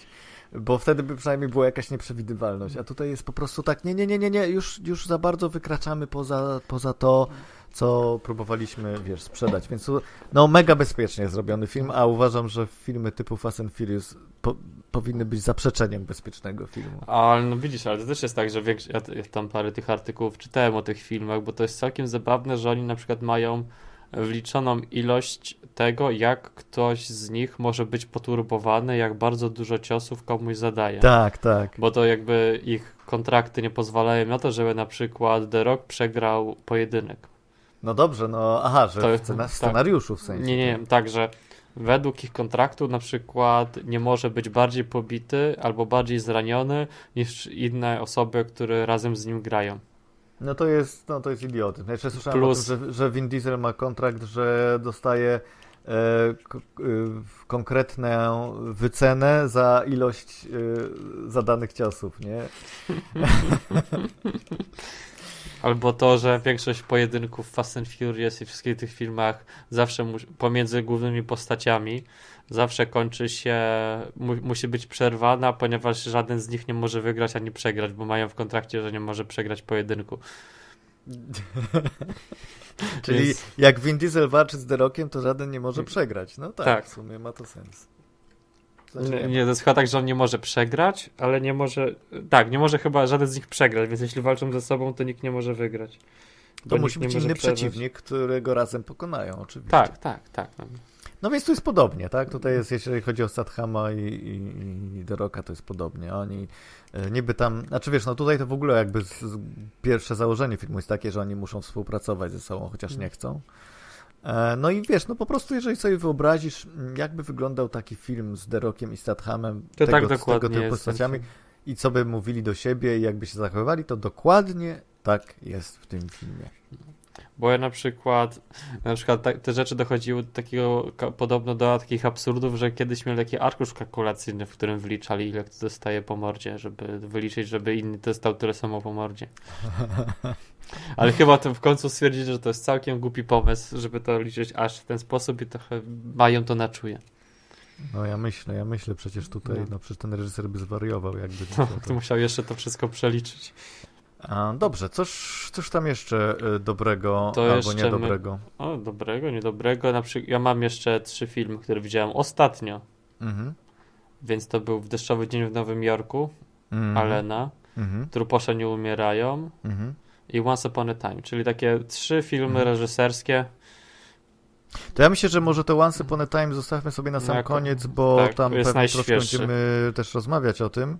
A powiedz o tych dwóch, bo ja nie widziałem żadnego. A, nie wiedziałeś. Znaczy, okazuje się, że Woody Allen, to ten w deszczowym dzień w Nowym Jorku jest chyba jeden z najlepszych filmów, ale na ostatnio. Hmm. Bo ostatnio był ten z karuzelą film, mhm. Który nazywał się. Na karuzeli coś, życia. Tak, na karuzeli życia. Znaczy, Śmietanka Towarzyska była ok, ale no w ogóle w Deszczowy Dzień w Nowym Jorku jest takim bardzo klasycznym filmem Woody'ego Allena, gdzie główny, główna postać, która, która gra Woody'ego Allena wygląda jak Woody Allen, zachowuje się jak Woody Allen, chodzi sobie po Nowym Jorku i mówi o tym, jak jego życie jest beznadziejne, jak wszystko nie ma sensu. Genialnie. Mm -hmm. W ogóle napisane jest zajebiście. Do tego jeszcze jest ten Ellen Fanning, która jakby gra tam, jakby, jakby jest drugi film z nią, czyli dziewczyna, która idzie do sławnego reżysera, żeby zrobić z nim wywiad, po czym cały dzień spędza w Nowym Jorku, mając jakieś tam dziwne, pokręcone przygody. I wszystko mhm. no, jest po prostu bardzo dobrze jest napisany film, bardzo, bardzo dobry scenariusz, wszystko dzieje się no, fantastycznie. No, jeśli lubisz filmy Woody'ego Allena, no to jest bardzo dobre. No to bo ja właśnie słyszałem dokładnie odwrotne opinie niż to. To jesteś pierwszą osobą, która mówi pozytywną opinię o tym filmie. No ja, się, ja, no, no ja lubię Woody'ego Allena, więc to też mam taką, wiesz, e, też jestem osobą, która może też nie jest najlepszą osobą do do opisywania, czy do może nie jestem lepszą osobą do tego, żeby ten film oceniać, ponieważ jestem fanem, więc no ja się dobrze bawiłem, był taki naprawdę dobrze napisany. Bardzo mi się miło to oglądało. W ogóle to jest niesamowite, że to, że Woody Allen potrafi jakby tak tworzyć filmy, że one są o niczym, nic się w nich trochę nie dzieje, a cały czas tempo jest, jakby trzyma, trzyma cię jakieś tempo i nie masz problemu z tym, żeby tam wysiedzieć. Mhm. No, wiesz co, no ja też jestem fanem Alena i na przykład, wiesz, no to, ten film na karuzeli życia to z okropnym polskim tytułem, ale ale też krytykowany dość mocno, a mi się podobał. Mi... Znaczy, ja nie, mówię, ja nie mówię, że mi się nie podoba. Ja uważam, że to był całkiem dobry film, ale nie uważam, że to. No, taka towarzyska była bardzo fajna, ale ona była taka bardziej też. żywa od tego, że ona Wiesz była co? takie żywsza, ona była od te, na przykład tego deszczowy dzień w Nowym Jorku. Ale ja ci powiem tak, że ja uważam, że faktycznie Allen nie zrobił niczego wybitnego od dawna, natomiast y, nawet słaby Allen to jest dobry, to jest dobry film, tak? Tak. W sensie nie wiem dokładnie jeszcze, no nie widziałem tego najnowszego, ale ale to nadal e, wszystkie te filmy, które tak jednak no tam ludzie, o to już nie ten sam Allen co kiedyś, ja zawsze oglądam z dużą przyjemnością i ten nieracjonalny mężczyzna z Phoenixem, też był hmm. bardzo przyjemnym filmem. A chyba, mi, chyba ostatni film, który mi się nie podobał Woody'ego, znaczy nie to, że nie podobał, tylko miałem najmniej. do niego wątku, najmniej to chyba był Blue Jasmine. To chyba był O, to mi się też podobał bardzo. No mi się tak średnio podobał. Taki, to jest taki, którego mam takie, e, takie jakieś obiekcje, ale poza tym wszystko, w ogóle od o północy w Paryżu to wszystko e, jest super. Ale to też miał, wiesz, no nie, no nie, to jest taki reżyser, że on miał jakieś swoje, jakieś tam gorsze filmy gdzieś tam po drodze, ale no uważam, że... Trzyma poziom zawsze. Tak, zawsze trzyma poziom. Deszczowy Dzień w Nowym Jorku jest chyba jeden z najlepszych filmów, takich ostatnio, moim zdaniem. Mhm. No to teraz mnie zachęciłeś, bo ja już taki byłem... No, kto ci mówił wszystkich... jakieś rzeczy? O Jezu, no czytałem, słuchałem, y, znajomi mi mówili, naprawdę, no zewsząd słyszałem same negatywne, więc... ale, ale tak samo było z tymi poprzednimi, a ja ostatecznie mi się filmy podobały, więc, więc teraz też... No bo widzisz, bo to Woody Allen, mówię, że to e, jest film, że on robi spokojne filmy, on nie robi filmów, w którym, że on robi takie bardzo klasyczne filmy, które można by spokojnie nakręcić 30-40 lat temu, tak? Mhm że to są filmy, w których oni sobie siedzą, rozmawiają i dzieją się jakieś głupie rzeczy, ale to nie są wybuchy. Może dlatego, że jakby w dzisiejszych czasach ta, jak to się taka estetyka nie jest jakoś bardzo kupowana i nie jest jakoś, mhm. jakoś dużo jej nie mamy. Może dlatego ludzie nie podchodzą do tych filmów w jakoś, jakiś pozytywny sposób, ale... No. no tak, że to są takie, wiesz... Yy niemodne filmy. No, no, że, no, to są przegadane filmy. Choć, choć w Karuzeli Życia miało zdecydowanie lepsze zdjęcie od tego. Deszczowy no dzień. Tak, tak, tak. Bo Karuzela, ten Wonder Wheel. O. Wonder Wheel, tak, tak. Okay. Miał, miał Dobrze, jeszcze miał... zanim y, przejdziemy do Tarantino, y, to ja jeszcze tylko dwa filmy wymienię. Poczekaj, jeszcze mam e... Truposze. Aha, okej. Okay, e, jeszcze są Truposze nie umierają. No, Jarmusza. Znaczy, w ogóle mi się no średnio mi się podobał ten film. Jest tam dużo rzeczy, które były... Że to jest taki film, jak w ogóle chyba wszystkie filmy Jarmusza, że musisz się obejrzeć kilka razy, żeby zobaczyć i docenić ten film tak do końca, ale ten film jest... Ma takie tempo nieprzyjemne trochę i takie... No, brakuje mu czegoś. Brakuje mu tego, żeby on był jeszcze raz zmontowany, bo tempo bardzo siada. Jest tam dużo takich śmiesznych rzeczy, wszystkie, takich wszystkie takie delikatne elementy, ale brakuje czegoś. Brakuje dobrego montażu w tym filmie. Poza tym jest dużo fajnych rzeczy, ale no kiepsko się to ogląda. Mhm. No brzmi jak film Jarmusza. No, brzmi jak film Jarmusza, trochę tak. Jak się zastanowić. Jezu, ostatnio, co ostatnio? O, ten, o Jezu, oglądałem kawę i papierosy. Mhm. Tą, tą, tą pierwszą, kurwa, ale to jest dobry film. To jest taki film, że go nienawidzę oglądać, ale za każdym razem go, za każdym razem im więcej go oglądam, tym lepiej się czuję. Naprawdę. No ja. I mi się wydaje, że truposze nie umierają też jest. Na przykład jest Tilda Swinton, która gra ewidentnie e, tego Davida Bowie. -hmm. No, jest, no, jeśli zobaczysz ją w tym filmie i zobaczysz, jak ona, co ona robi, jak ona wygląda, no to widzisz ewidentne nawiązania do Tildy Swinton. E, jest sporo takich, wiesz, nawet bezpośrednio mówienie do widza. Sporo tego jest. Ale i dużo takich rzeczy jakby no, po, po, poza światem filmu, ale no może za jakiś czas obejrzy się go jeszcze raz na spokojnie, to będzie jakoś lepiej. Ale trochę się męczy ten film. No ja, wiesz co, dla mnie e, ten y, Jarmusz nigdy nie był y, jakimś no, moim typem reżysera, chociaż no cenię sobie ten jego właśnie taki właśnie powolny tryb narracji, to wszystko, wiesz, że się skupia na takich małych, drobnych rzeczach, że to wszystko jakby właśnie jest jak, trochę takim zaprzeczeniem Alena, bo tam właściwie prawie nie ma, znaczy tych dialogów jest niewiele, one są czasem takie bardzo nie, no wiesz, raczej mało wygadani są bohaterowie Jarmusza. No. No i no nie wiem, no tak jak patrzę na jego filmografię, to poza prawem mi się bardzo podobało, Kawa i papierosy też i, i, i, i ten film Only Broken Lo- Flowers. Ja jeszcze tutaj ten Only Love is Left Alive. To nie, to, to do mnie nie przemówił Nie zupełnie. wiem. No, no, no, patrząc na te wszystkie filmy, które on zrobił, no ten jest jakby wi- widać ewidentnie, że ma więcej tutaj budżetu w tym filmie, ale trochę chyba sobie z nim nie poradził i trochę za dużo chciał, a za dużo chciał chyba. Ale może po prostu to jest tak, że on nie powinien się brać za taki gatunek jak zombie mówi, tak? Znaczy tam może... wiesz, bo tam było całe, wiesz, wi- ale widać i czuć było, że on bardzo lubi te filmy. Że Mhm. on dużo docenia, jest bardzo dużo nawiązań do tych filmów, właśnie takich horrorów klasy B jest bardzo tego dużo, ale no, no że, to, że to nie jest problem, że on nie ma jakby miłości i serca do te- tego takiego gatunku. No tak, zresztą ja, ja najbardziej lubię tak naprawdę, jak jakiś taki twórca autorski podchodzi, bierze się za jakieś kino gatunkowe, dlatego uwielbiam Tarantino właśnie. A, I jak zobaczyłem zwiastuny, jak wiedziałem o czym to jest, mimo że ja akurat nie jestem fanem filmów o zombie, to jednak pomyślałem sobie, że połączenie zombie z Jarmuszem to, to musi być genialne, tak? No i potem zaczęły się te opinie. Cały czas jest przede mną seans, ale, ale tak, obejrzę na pewno i kto wie, czy właśnie Na pewno będzie najlepiej mój sobie... ulubiony Jarmusz. Może. Trzeba po prostu usiąść i chyba w domu obejrzeć zamiast oglądać. Partiami, tak? Wiesz, na, na, na, No, może wtedy sobie będzie lepiej, może tak. Sobie pójść herbatę zrobić, tam coś. No, no, no. A w tej scenie to przez 10 minut nic się nie dzieje, to idę do toalety. No. E, dobrze. E, no dobra, to ja jeszcze mam dwa filmy e, i potem pogadamy sobie o Tarantino trochę.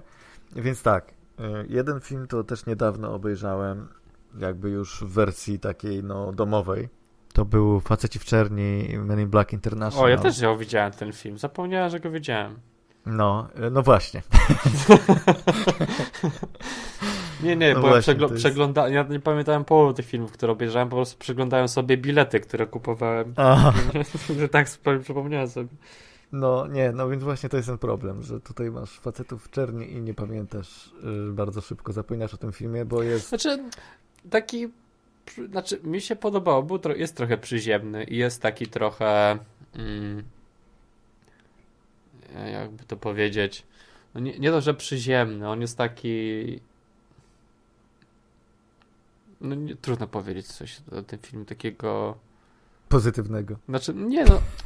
Jest, jest dużo tam dobrych rzeczy. Jest poprawnie zrobionym takim filmem, jak powinien być Men in Black zrobiony, Mhm. że wszystko jest zrobione tak jak trzeba.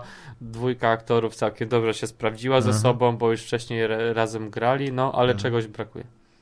Znaczy brakuje jakiegoś nowatorskiego podejścia, tak, Tak, bo tak. po prostu dostajemy znowu to samo, właściwie prawie dokładnie, w sensie takim, że no tu znowu mamy przykład tego, że w ogóle nie, nie, nie zaszaleli z fabułą, tylko y, trzymają się bardzo wyraźnie ram tego, żeby to było Men in Black Movie i w związku z tym e, no znowu, no nie jesteśmy zaskakiwani niczym.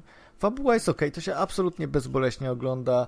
Y, bardzo przyjemna interakcja między y, Hemsworthem i, mm, i znowu zapomniałem imienia aktorki. Tessa Thompson. E, Tessa Thompson, ona chyba miała M w filmie e, ksywkę. Tak? Może. Ile dobrze nie pamiętam. pamiętam. No tak, bo ona się nazywała... A, Agent. M. No właśnie. Agent Agent, M. M. Dobra. No w każdym wszystko, razie. Wszystko łączy się ze sobą. Tak, e, w każdym razie bardzo generalnie wszystkie składniki niby by sprawiały, powinny sprawić, że film będzie dobry, a wyszedł taki bardzo, bardzo przeciętny. No i rzeczywiście, no wiesz, jeżeli ja miałem na to iść do kina i wydać na to kasę, no to, no Mógłbyś to być zawiedziony. mógłby być mocno zawiedziony, a obejrzałem sobie w domu i okej, tak? No, Ale, mam... te, ale ten kosmita, który z nimi chodził, bardzo śmieszny, bardzo mi się podobało. Oj, różnie, różnie z tym jego żartami. Czasami to były takie żarty, że aż zęby zgrzytały. Ale mi się podobało, bo właśnie e, ten. Mi się to podobało, że właśnie taki był, że jest taki cheese'owaty, był strasznie, mi się to podobało. No może tak, może to wiesz, miało taki Trzeba było- właśnie. No z drugiej strony jest to film Men in Black, więc nie możemy oczekiwać tego, że to nigdy tak naprawdę nie było takie super science fiction, tylko bardziej komedia, więc Jasne, ale wiesz, ale jednak humor, w, no, chociażby w pierwszych y, facetach w czerni, no to jest po prostu na poziomie jakimś. No może nie, może nie zawsze, ale są tam takie naprawdę perełki.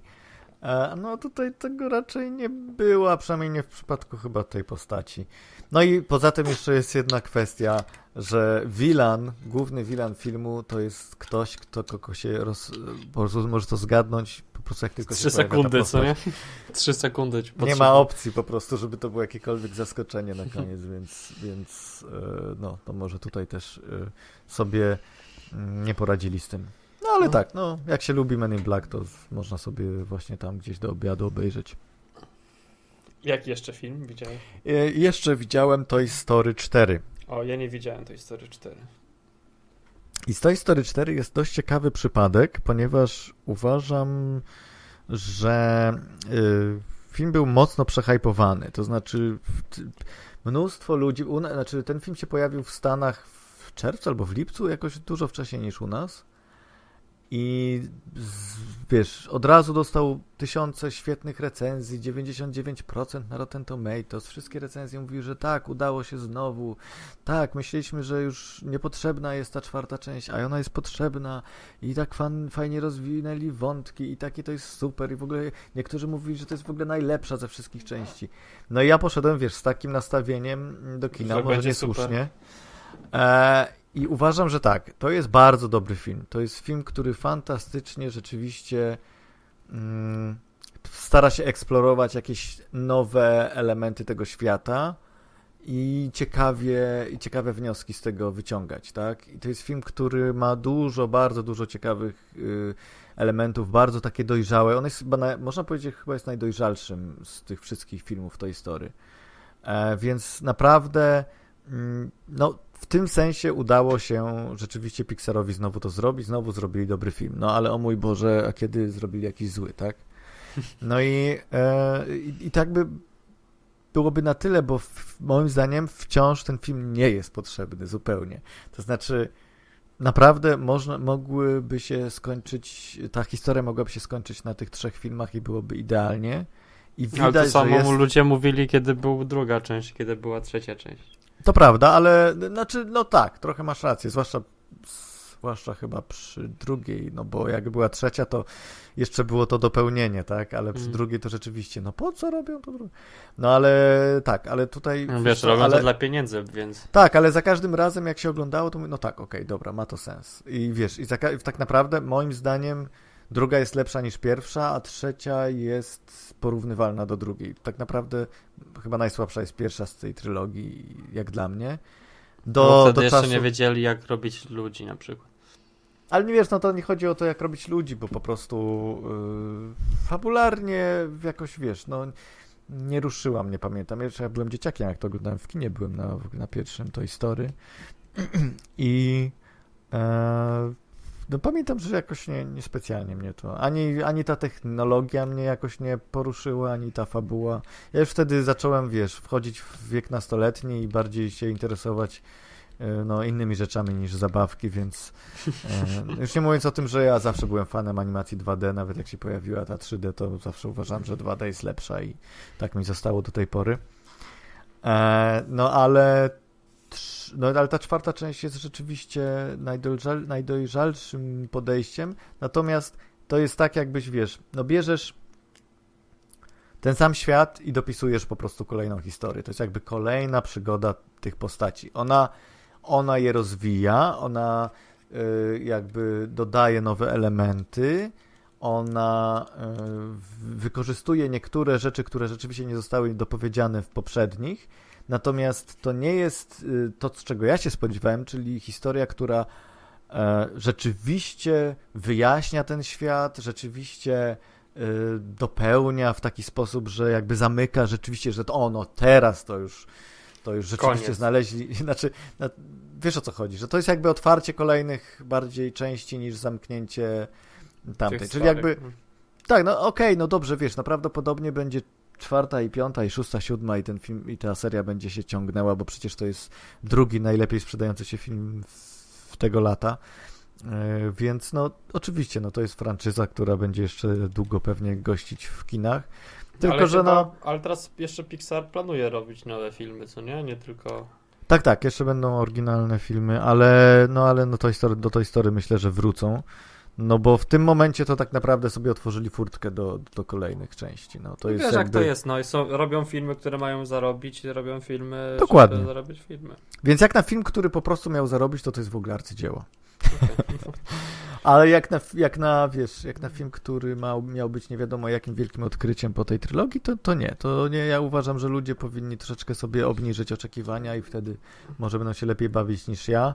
E, Na pewno jest tam mnóstwo bardzo ciekawych elementów i na pewno warto sobie ten film obejrzeć, bo ma dużo takich fajnych horrorowych motywów, to mi się też podobało, ale też z drugiej strony idą w taką, w taką ckliwość, że wiesz, to jest trochę tak, że jak pamiętasz tą scenę z trzeciej części, gdzie była ta scena w, w tej spalarni, nie? No, no, Co, to, no. co, co te zabawki zaraz miały zginąć i cię łapią za te łapki i patrzą na siebie i to jest takie, wiesz...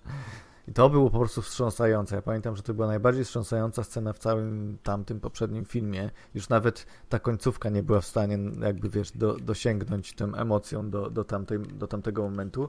No ale to były dwa momenty w tamtym filmie. A tutaj takich momentów typu o mój Boże, zaraz coś się wydarzy, o mój Boże, jakie to smutne, jakie to ckliwe, to tak mniej więcej co 10 minut jest tak.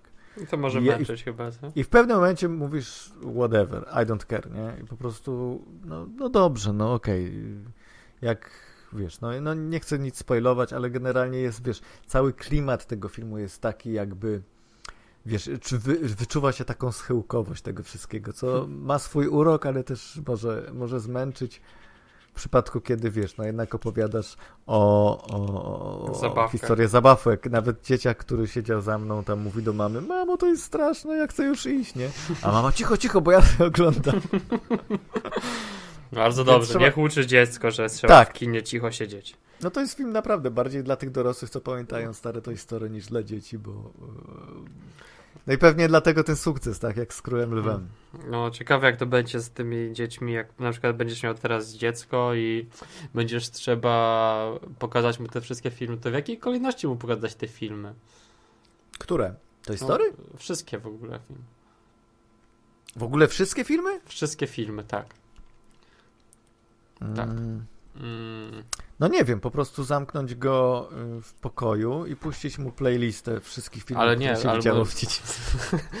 I po może, dwóch tygodniach zajrzeć co tam u niego. trzeba tylko tak jedzenie e, Przez E, okienko takie, albo pod drzwiami. albo zrobić tak, żeby e, zrobić Żryj, smarkaczu. Albo żeby tak historycznie oglądał te filmy.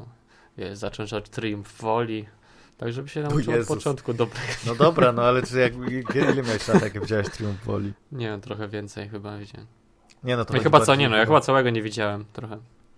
Ja wiem, że jeżeli będę miał jakiekolwiek potomstwo, to będę obowiązkowo będą musieli zobaczyć na pewno niekończącą się opowieść, na pewno Willow, na pewno Back to the Future, na pewno E.T., na pewno, poczekaj, co tam jeszcze jest na pewno, żeby wyjrzały. Piękno i bestie może Disneya. Zrobimy taką listę kiedyś sobie. Tak, Na zróbmy taką listę, że- Dobry pomysł na musimy- podcast. Nawet tak, tak. E, I po prostu tak. No więc jest parę takich filmów. To historii niekoniecznie, niekoniecznie zupełnie. Może moje dziecko w ogóle nawet nie wie, co to jest i jakoś nie będę bolał, ubolewał z tego powodu. No wiesz, bo trzeba chyba taką y, jakby zrobić mu, y, żeby uczyło się razem z wiekiem tej stylistyki, co nie? Żeby nie chodziło cały czas na filmy 3D, bo potem zobaczy 2D i zapyta się, co to jest. Zresztą wiesz, ja mam nadzieję, że jednak wróci ten, ten, ta moda na 2D, dzięki może nawet Netflixowi czy Disney+, Plus, To prawda. że przez streaming, wiesz, oni mają coraz więcej kasy, coraz większy budżet, więc y, bardzo, bardzo czekam na ten, na tego Netflixowego film, na ten Netflixowy film Klaus, który ma się zimą pojawić. To ma być Mhm. taka wariacja na temat historii świętego Mikołaja, bla, bla, bla. No. I to wiesz, no widziałeś te fragmenty, to jest po prostu obłędne i to jest animacja 2D, której po prostu Netflix rzucił kasą taką, że oni zrobili z z tego pełnometrażówkę i No, no, no wiesz, nie wiem, lat temu 20 czy nawet 15 ten film mógł spokojnie by wystartować w kinach i pewnie niezłą kasę zarobić. Więc bardzo czekam na to i mam nadzieję, że wrócą, wróci moda na... Bo jednak wiesz, no jest coś, jest coś yy, absolutnie unikatowego. No ilekroć oglądam yy, film 2D, animację, to, to nawet nie chodzi o to, że to jest, wiesz, jakieś przestarzałe medium. To jest po prostu... Yy, oglądasz jakby w innym, zupełnie w inny sposób e, oglądasz historię. Tak, tak? no bo to, bo to też kiedyś nawet rozmawiałem ze znajomymi, że filmy 2D mają możliwość tworzenia stylistyki. Tak, I tak. że jest, że w filmach 2D możesz zdecydowanie więcej zrobić łatwiejszymi sposobami, ponieważ masz stylistykę, a filmy 3D wszystkie dążą do, wszystkie te animacje 3D dążą do jakiegoś realizmu, co powoduje, że nie mogą sobie pozwolić na wszystko. Do realizmu to... albo do pewnej jednej sztancy, tak? Wszystko jest no, robione pod, na jedno tak. kopyto. A w filmach 2D jednak jest to zupełnie inaczej i każda postać może być trochę w innym stylu. Każda, że te postacie nie są takie no jakby usztywnione w tym wszystkim. Szczególnie, że no, o tym to można długo rozmawiać, tak? I, że masz na przykład Tarant Tarantino Myślę o tym, co będziemy zaraz rozmawiać, tylko Tartakowskiego, który, mhm. no wiesz, każdy, mimo tego, że wszystkiego film, wszystkiego animacje wyglądają technicznie tak naprawdę trochę tak samo, to wszystkie są od siebie inne. Że jednak on ma ten, tą stylistykę, tą 2D, bo te postacie się ruszają, nie są takie, że, że mogą trochę się odru no, wygiąć, mhm. mogą się rozciągnąć i to jakoś lepiej to wszystko działa. Ale, tak, tak ale takie rzeczy to trzymają się w w telewizji teraz animacja 2D się trzyma i ona... Coraz lepiej, tak, coraz lepiej. Coraz lepiej. Nie pamiętam, co ostatnio oglądałem w 2D ostatnio, ale na pewno jakaś kreskówka. A, DuckTalesy oglądam teraz. Mhm. Te nowe. Więc jakby widzę to, że jednak to nie umiera, tylko się przyniosło do telewizji. No nie, no zawsze było, ale ja bardziej mówię o tych pełnometrażówkach, tak, jak czekam, tak, no. czekam aż rzeczywiście ruszy to znaczy, mi się moda wyda... na, na, na, na filmy, animacje 2D z dużym budżetem, z piękną animacją i tak no, dalej. No mi się wydaje, że one mogą nie wrócić, będą pojedyncze filmy, może gdzieś takie e, jakiegoś bardziej, jak, jak bardziej autorskie filmy się pojawią, to wtedy. Ale dlatego, że animacja 2D jest droga, tak? Nawet w dzisiejszych czasach, nawet z komputerem. Mm to jednak animacja 3D jest prostsza, no tak. bo jeśli jak zrobisz jeden film w animacji 3D, to potem zrobienie tego samego filmu ponownie jest łatwiejsze i tańsze już. No to prawda. Bo już masz modele, masz już wszystkie rzeczy jakby mhm. gotowe, a tak to mogą sobie przerzucić i robić na tym, co, na tym szablonach, które były wcześniej, a w filmach 2D jednak jest to trochę bardziej uciążliwe i trochę mniej, trudniejsze do zrobienia. No niestety masz rację. Zobaczymy. Zobaczymy, jak to się dalej potoczy. Dobra, słuchaj. Yy, Tarantino. Once Upon a Time. In Hollywood.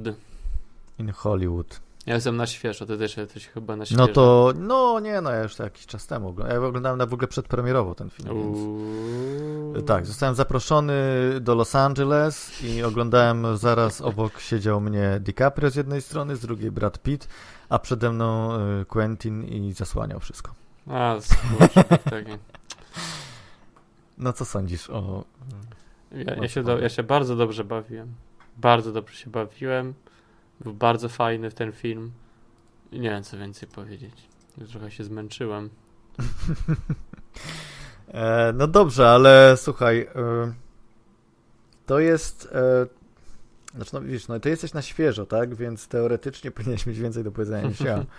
No, ale... patrząc na to, jakie były wcześniejsze filmy Tarantino, czyli tak naprawdę e, co on ostatnio miał? Nienawistna ósemka, no to jest zupełnie inna stylistyka. To jest rzecz, mhm. którą on wcześniej robił, czyli tak naprawdę film w, z postaciami, historia, która teoretycznie e, jakby postacie i historia w świecie takim rzeczywistym co mu się wcześniej nie zdarzało, trochę się zacząłem zamieszać. A jakbyś miał porównywać ten film do innych Tarantinów, to do jakiego byś porównał? Trudno powiedzieć. Tak naprawdę chodzi o tych starszych tych film. Trudno powiedzieć, bo jakby wizualnie bardziej e, wraca do takich filmów właśnie tych swoich klasycznych, jak Wściekłe Psy, e, jak... E, Jezu. Tam jeszcze miał takiego jak Pulp Fiction, że ta stylistyka jest taka jak w tam, tych starych filmach, Mhm. ale sam sposób kręcenia jest jak w tych nowszych filmach, że Mhm. jednak ta kamera jest trochę inna, jest trochę wydłużony ten film. Yy, są czasami rzeczy, które są po prostu z dupy.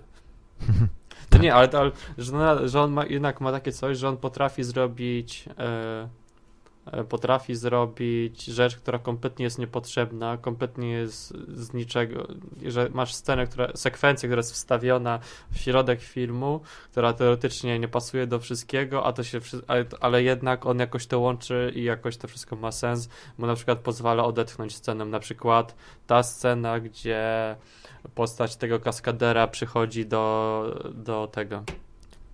Idzie na to. Na rancho. No, na rancho.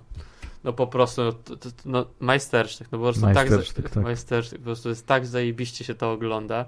Mhm. Mimo tego, że to, że jakby jest trochę inne tempo w, w, wcześniej w filmie, Mhm. się pojawia. I to- później. I później, a to jest jakby taka rzecz, która po prostu mogła być wyjęta z tego filmu i byś nawet tego nie zauważył, ale samo w sobie jest po prostu niesamowite. Niezależna taka etiuda, nie? No. E, e, wiesz, zresztą e, to jest zabawne w tej scenie to, że w ogóle film jest rzeczywiście takim, idzie bardzo powolnym tonem, właściwie prawie nic się nie dzieje, no tam są jakieś, wiesz, Brad Pitt jeździ, bohaterów. Brad Pitt jeździ przez godzinę samochodem. Tak, jeżdżą sobie samochodem, tam Sharon Tate, czyli Margot Robbie sobie łazi po tych ulicach Los Angeles, y, idzie do kina, ogląda swój film i tak dalej, tam sobie gadają o takich pierdołach, o biznesie, o show biznesie, ten nie ma, e, jakieś ma problemy ze znalezieniem roli, chce się- się rozwijać karierę i tak dalej, i tak dalej. E, I wszystko prowadzi tak naprawdę do tej, do tej sceny, znaczy wszystko prowadzi, no w sensie Trudno powiedzieć, Nagle że prowadzi, zowąd tak? pojawia się właśnie ta scena z tym ranchem, która po prostu jest, napięcie się kroi nożem coraz bardziej. My jakby wiedząc, gdzie on trafił, to tym bardziej jakby już mamy nie wiadomo jakie wyobrażenie, co się wydarzy, nie? I ta scena idzie, idzie i to napięcie rośnie i po prostu jesteś absolutnie on the edge of the seat. Ja nie chcę tutaj, bo film jest dość świeży, więc może nie spoilujmy, ale Nie. no ale dzieje się coś, czego się byś nie spodziewał zupełnie. I potem masz scenę takiego oddechu, gdzie on siada z tym y, DiCaprio i sobie oglądają film. I to jest coś takiego, że jak to oglądasz, to masz dokładnie to, czujesz dokładnie to samo, co ci bohaterowie, czyli kurwa, muszę sobie teraz usiąść, napić się piwka i obejrzeć coś głupiego w telewizji. Więc siedzisz z nimi i oglądasz y, te jakieś reklamy w telewizji. No. No, y, po prostu y, super to jest zrobione. Mm, No nie, no wiesz co, ja mam, ja uważam, że ten film jest y, świetny do pewnego momentu i w ogóle wiesz, jak to oglądałem, to mówię, Boże, jak to się cudownie nic nie dzieje, jak ja bym chciał po prostu w tym świecie być jeszcze, jeszcze drugie trzy godziny, bo po prostu jestem zauroczony tymi wszystkimi scenkami, bo to jest właściwie taka, no, taki podział na scenki, nie? W sensie tam są takie po prostu epizodziki, e, które właściwie do niczego nie prowadzą wspólnie, w pewnym sensie, tak? A przynajmniej przez długi czas nie prowadzą. E, Natomiast same w sobie są właśnie takimi etiutkami, które mają wiele uroku i jest, jest cały czas ten genialny dialog e, właśnie Tarantino i świetna rola DiCaprio, który po prostu no tutaj nie wiem, no daje taką popisówkę, że jak on nie będzie tutaj nominowany do Oscara, to trzeba znowu jakąś petycję, żeby, wiesz, żeby DiCaprio dostał kolejnego Oscara, bo to już jest skandal. To jest jakieś przekleństwo Tarantino chyba, bo tak samo było z Django, nie dostał nominacji, a to chyba jego jedna z najlepszych ról. No, była za, trochę był za krótko w tym filmie, żeby dostać nominację. A do- skąd tam opowiadasz No głupoty? trudno, wiem, wiem, że Meryl Streep, to Meryl Streep dostała nagrodę będąc 9 minut w filmie? E, Judy Dench za no, zakochanego Szekspira. Ta? A, A- no, no. Ale w każdym razie, wiesz, no jest to e, fantastycznie zagrane i Brad Pitt też jest świetny i wszyscy są właściwie no, świetni. E, natomiast, e, no i wiesz, no i te scenki są super i te rozmowy są super. Ja, ja jest jako w ogóle fan kina e, jestem też zafascynowany tym, jak wyglądał ten show biznes wtedy i w ogóle Tarantino jakby, wiesz, przedstawia tajniki tego wszystkiego, jak to od kuchni widać, jak to działa, jakie są tam, wiesz, utarczki, jakie, jak się załatwia, wiesz, rolę komuś. E, scena z, z, z Bruce'em Lee, która tak O. wszystkich zbulwersowała, uważam, jest genialna, absolutnie. Najle- Najlepsze podsumowanie, tak? bo, bo to, jest, to jest scena, która jest wtrąceniem przecież, co nie? Tak, tak, tak. tak, tak. No, ale bez spoilowania wtrącenie, trudno powiedzieć Tak, to, ale jest, te- jest wtrąceniem, ale potem, ale to jest ważne wtrącenie, bo my musimy wiedzieć, kim jest bohater Brada Pitta, tak? Żeby wiedzieć na końcu, dlaczego dzieje się to, co się dzieje. Tak, tak. E, Ale jest takim wtrąceniem i po prostu jakby później, kiedy już wracamy do tej głównej fabuły, jakby podsumowanie tej sceny przez brata Pita było świetne. No, tak. okej. No, więc w każdym razie e, no, no, no jest naprawdę mnóstwo takich, no to jest urocze i wszystko jest naprawdę fantastycznie zagrane. I Mi się są, wydaje, no, że dialogi, żarty są genialne. Dużo, a dużo było też takich właśnie takich stryczków w różne strony, na przykład to jak ta dziewczynka mówi Leonardo, ten DiCaprio, że to była najlepiej zagrana rzecz, Tak. jaką kiedykolwiek widziałam. Myślisz sobie, no bardzo zabawne, bardzo zabawne. Tak, ale w ogóle wiesz, tam jest ta scena, jak oni, no jak jest kręcony western, tak? I po prostu to jest prawie tak, jakby Tarantino kręcił film Tarantino, nie? Że po prostu to jest scena wyjęta niemalże z jakiegoś właśnie Hateful Eight albo Django. Tak. E, nawet tam chyba są jakieś cytaty z tych filmów, więc, więc to jakby jest taki, wiesz, szkatułkowy, że to jest film w filmie i Tarantino sam siebie cytuje, no i no w ogóle jest, wiesz, no mnóstwo frajdy daje ten film, Mm. naprawdę, mimo że praktycznie przez dłuższą część nic się nie dzieje i jeżeli się tego nie kupi, to można się naprawdę namęczyć na tym filmie, czego byłem świadkiem, bo byłem z dużą grupą ludzi i, i no jeden chłopak, który przyszedł zupełnie nieprzygotowany, chyba nie znał tych filmów poprzednich Tarantino i w ogóle był w, w ogóle taki, wiesz, o co chodzi, nie? Dlaczego ten film trwa 3 godziny, i a, dlaczego nic a, się a w nim fabuła nie dzieje? trwa 20 minut, tak? No. Fabuła ma na myśli akcja oczywiście. No, w każdym razie, e, no tak, jest to, jest to e, no bardzo, bardzo zauroczony byłem tym filmem. Natomiast no mam takie zastrzeżenia co do końcówki, no po prostu e, nie spoilując za dużo znowu, musimy, może sobie jeszcze kiedyś pogadamy o tym filmie już ze spoilerami, żeby... Albo jak się spotkamy na piwku. E, Na przykład, tak, już nie nagrywajmy tego, bo to daj spokój, kto to, to chce słuchać tego. w każdym razie, no jest to e, problematyczne dla mnie. Mocno znając, e, znając historię wydarzeń, znając to wszystko, co się działo, wydaje mi się, że Tarantino nie wyczuł sprawy tak, jak powinien.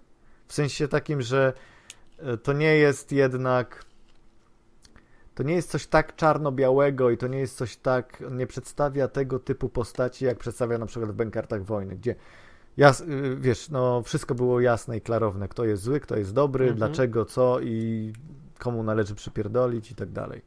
A tutaj, wiesz, no tutaj jest po prostu, y, wydaje mi się gdzieś jakiś brak wyczucia w tym wszystkim, zwłaszcza, że no jak to u Tarantino, finał jest krwawy jak cholera, ale jest przy tym bardzo mocno komediowy i to jest, wiesz, i tu, i tu jest tak, wiesz, kiedy sala pęka ze śmiechu na tych scenach, to sobie myślisz, cholera jasna, nie? Znaczy wiesz, Wie- to, to było tak, że znaczy to też było tak, że o, jakby mamy oglądać tą scenę z wiedzą z naszego prawdziwego świata, tak? Że Tak, bardzo dużo elementów i jakby jest narzucone e, prze, jakby narzucone z naszego realnego świata i z naszą wiedzą, którą my mamy, mamy odnosić się do tej sceny, którą on zrobił. Że jakby bez znania i rozumienia tego, co się wydarzyło w, w naprawdę, to e, my jakby przez ten pryzmat mamy to oglądać. Dlatego tak to mogło wyglądać, dlatego nie było tego specjalnie tak przedstawionego. To znaczy, wiesz, bo to jest tak, że jakby ja rozumiem, jaki jest y, wydźwięk tego filmu i uważam, że jest bardzo ładny ten wydźwięk i bardzo pięknie, w ogóle finał jest bardzo piękny i w ogóle no doceniam bardzo dużo rzeczy, które tutaj Tarantino starał się przedstawić. Natomiast mam wrażenie, że no właściwie tak naprawdę tylko chodzi o tą scenę tej krwawej jatki. E, tutaj po prostu gdzieś jakby je- roz- rozminęły się jakby cel, jakim miał to, co miało, to, co było założone, z tym, co faktycznie było pokazane. Tak jakby y, po prostu Tarantino nie wiedział, że, rob, że mm, nie rozróżniał, tak? Kiedy wiesz, y, y, kiedy przekracza tą granicę takiego nawet nie mówię dobrego smaku, bo to nie chodzi o dobry smak, bo to wiadomo, że Tarantino robi czasem rzeczy bez dobrego wysmakowania. No. Ale chodzi o to, że e, nie ma tego, ja nie miałem tego poczucia katarzis, które miałem na przykład przy Django czy przy e, Benkartach, tak? Ponieważ tutaj coś jest, jest zgrzyt, jeśli chodzi o relacje między powiedzmy naszymi protagonistami i antagonistami. Bo, Mhm. bo chodzi o to, że ci protagoniści wcale nie są aż tak. To nie jest tak, że to są jacyś, wiesz, krystaliczni ludzie, broń Boże. Absolutnie nie. I tak samo ci y, antagoniści, oni też nie są tacy, wiesz, do końca super y, źli, tak, w pewnym sensie, tak. Więc jak się styka takie tego typu postaci i one jakby wchodzą ze sobą, w, no, no, zaczynają ze sobą, powiedzmy, walczyć, tak. Mhm. No już tutaj może za dużo gadam, ale, ale wiadomo, jak się styka takie dwie tego typu postaci w sposób przerysowany i w sposób karykaturalny, to ja w tym momencie czuję zgrzyt, że tutaj jakby gdzieś jest brak wyczucia. Bo jeżeli, Znaczy, bo mi, jeżeli się masz... wydało, Mhm. mi się wydaje, że to bardziej właśnie polegało na takim sposob, takiej chęci rozładowania siebie jako samego twórcę, tak? Że to tutaj twórca przedst- jakby wyraża swój gniew i złość w tej scenie. Ale rozumiem, ale wciąż masz. em, wciąż masz jakby, no, wciąż masz takie postacie, jakie masz, i wciąż film działa tak, jak działa. Ty sobie możesz myśleć, co twórca założył, a odczuwać coś innego. No i ja, ja tylko mówię. Wiesz, ja tylko mówię o tym, że, że dla mnie to zgrzytnęło. Wiem, że dla wielu osób nie, więc to jakby może być bardzo indywidualne Mamy odczucie. odczucie. Tak, no. Ja Zawierucha fantastycznie zagrał. Y, Uważam, że to jest rola, która powinna przynieść mu Oscara. Nie no, tak dwa lata, nie, dwa lata? Trzy lata? To dwa lata? Bez przesady. Bez przesady? Bez Zawierucha nie powinien dostać Oscara za swoje 3 sekundy w filmie? przesady. Nie. Nie No powinien. dobra. Powinien być 7 minut, jak Judy Dench. To jest ten limit. tak. E, nie no, trochę się śmieję, bo, bo tutaj, wiesz, no, była cała, całe zachwyty, jak to Zawierucha fantastyczny. Znaczy, że w ogóle, wiesz, film, film Zawi- Rafał Zawierucha e, e, in Quentin Tarantino movie with Leonardo DiCaprio i tak dalej. Więc no tutaj ludzie mogli się zawieść, że go jest dość niewiele. Ale no, mi się wydaje, że zatrudnienie tej jednej osoby spowodowało, że e, spowodowało, że nie potrzebowali zupełnie reklamować tego filmu w Polsce, więc Tak, myślę, że tutaj frekwencja była bardzo dobra i to głównie dlatego, że, że, że Polański i że Zawierucha. E, dobrze, słuchaj, no ja myślę, że dochodzimy do naszego finału i chyba obgadaliśmy wszystko, co się dało. chyba. E, jeszcze może nam się uda nagrać e, odcinek, gdzie pomówimy trochę o tym, na co czekamy w najbliższym jesienno-zimowym sezonie, a tymczasem e, będziemy się żegnać. Idziemy stąd. Let's go. O, let's go. No dobra, no to w takim razie dla Was mówili, rozmawialiśmy o filmach wakacyjnych, mówili dla Was Kajetan. I Paweł. Do usłyszenia. Cześć.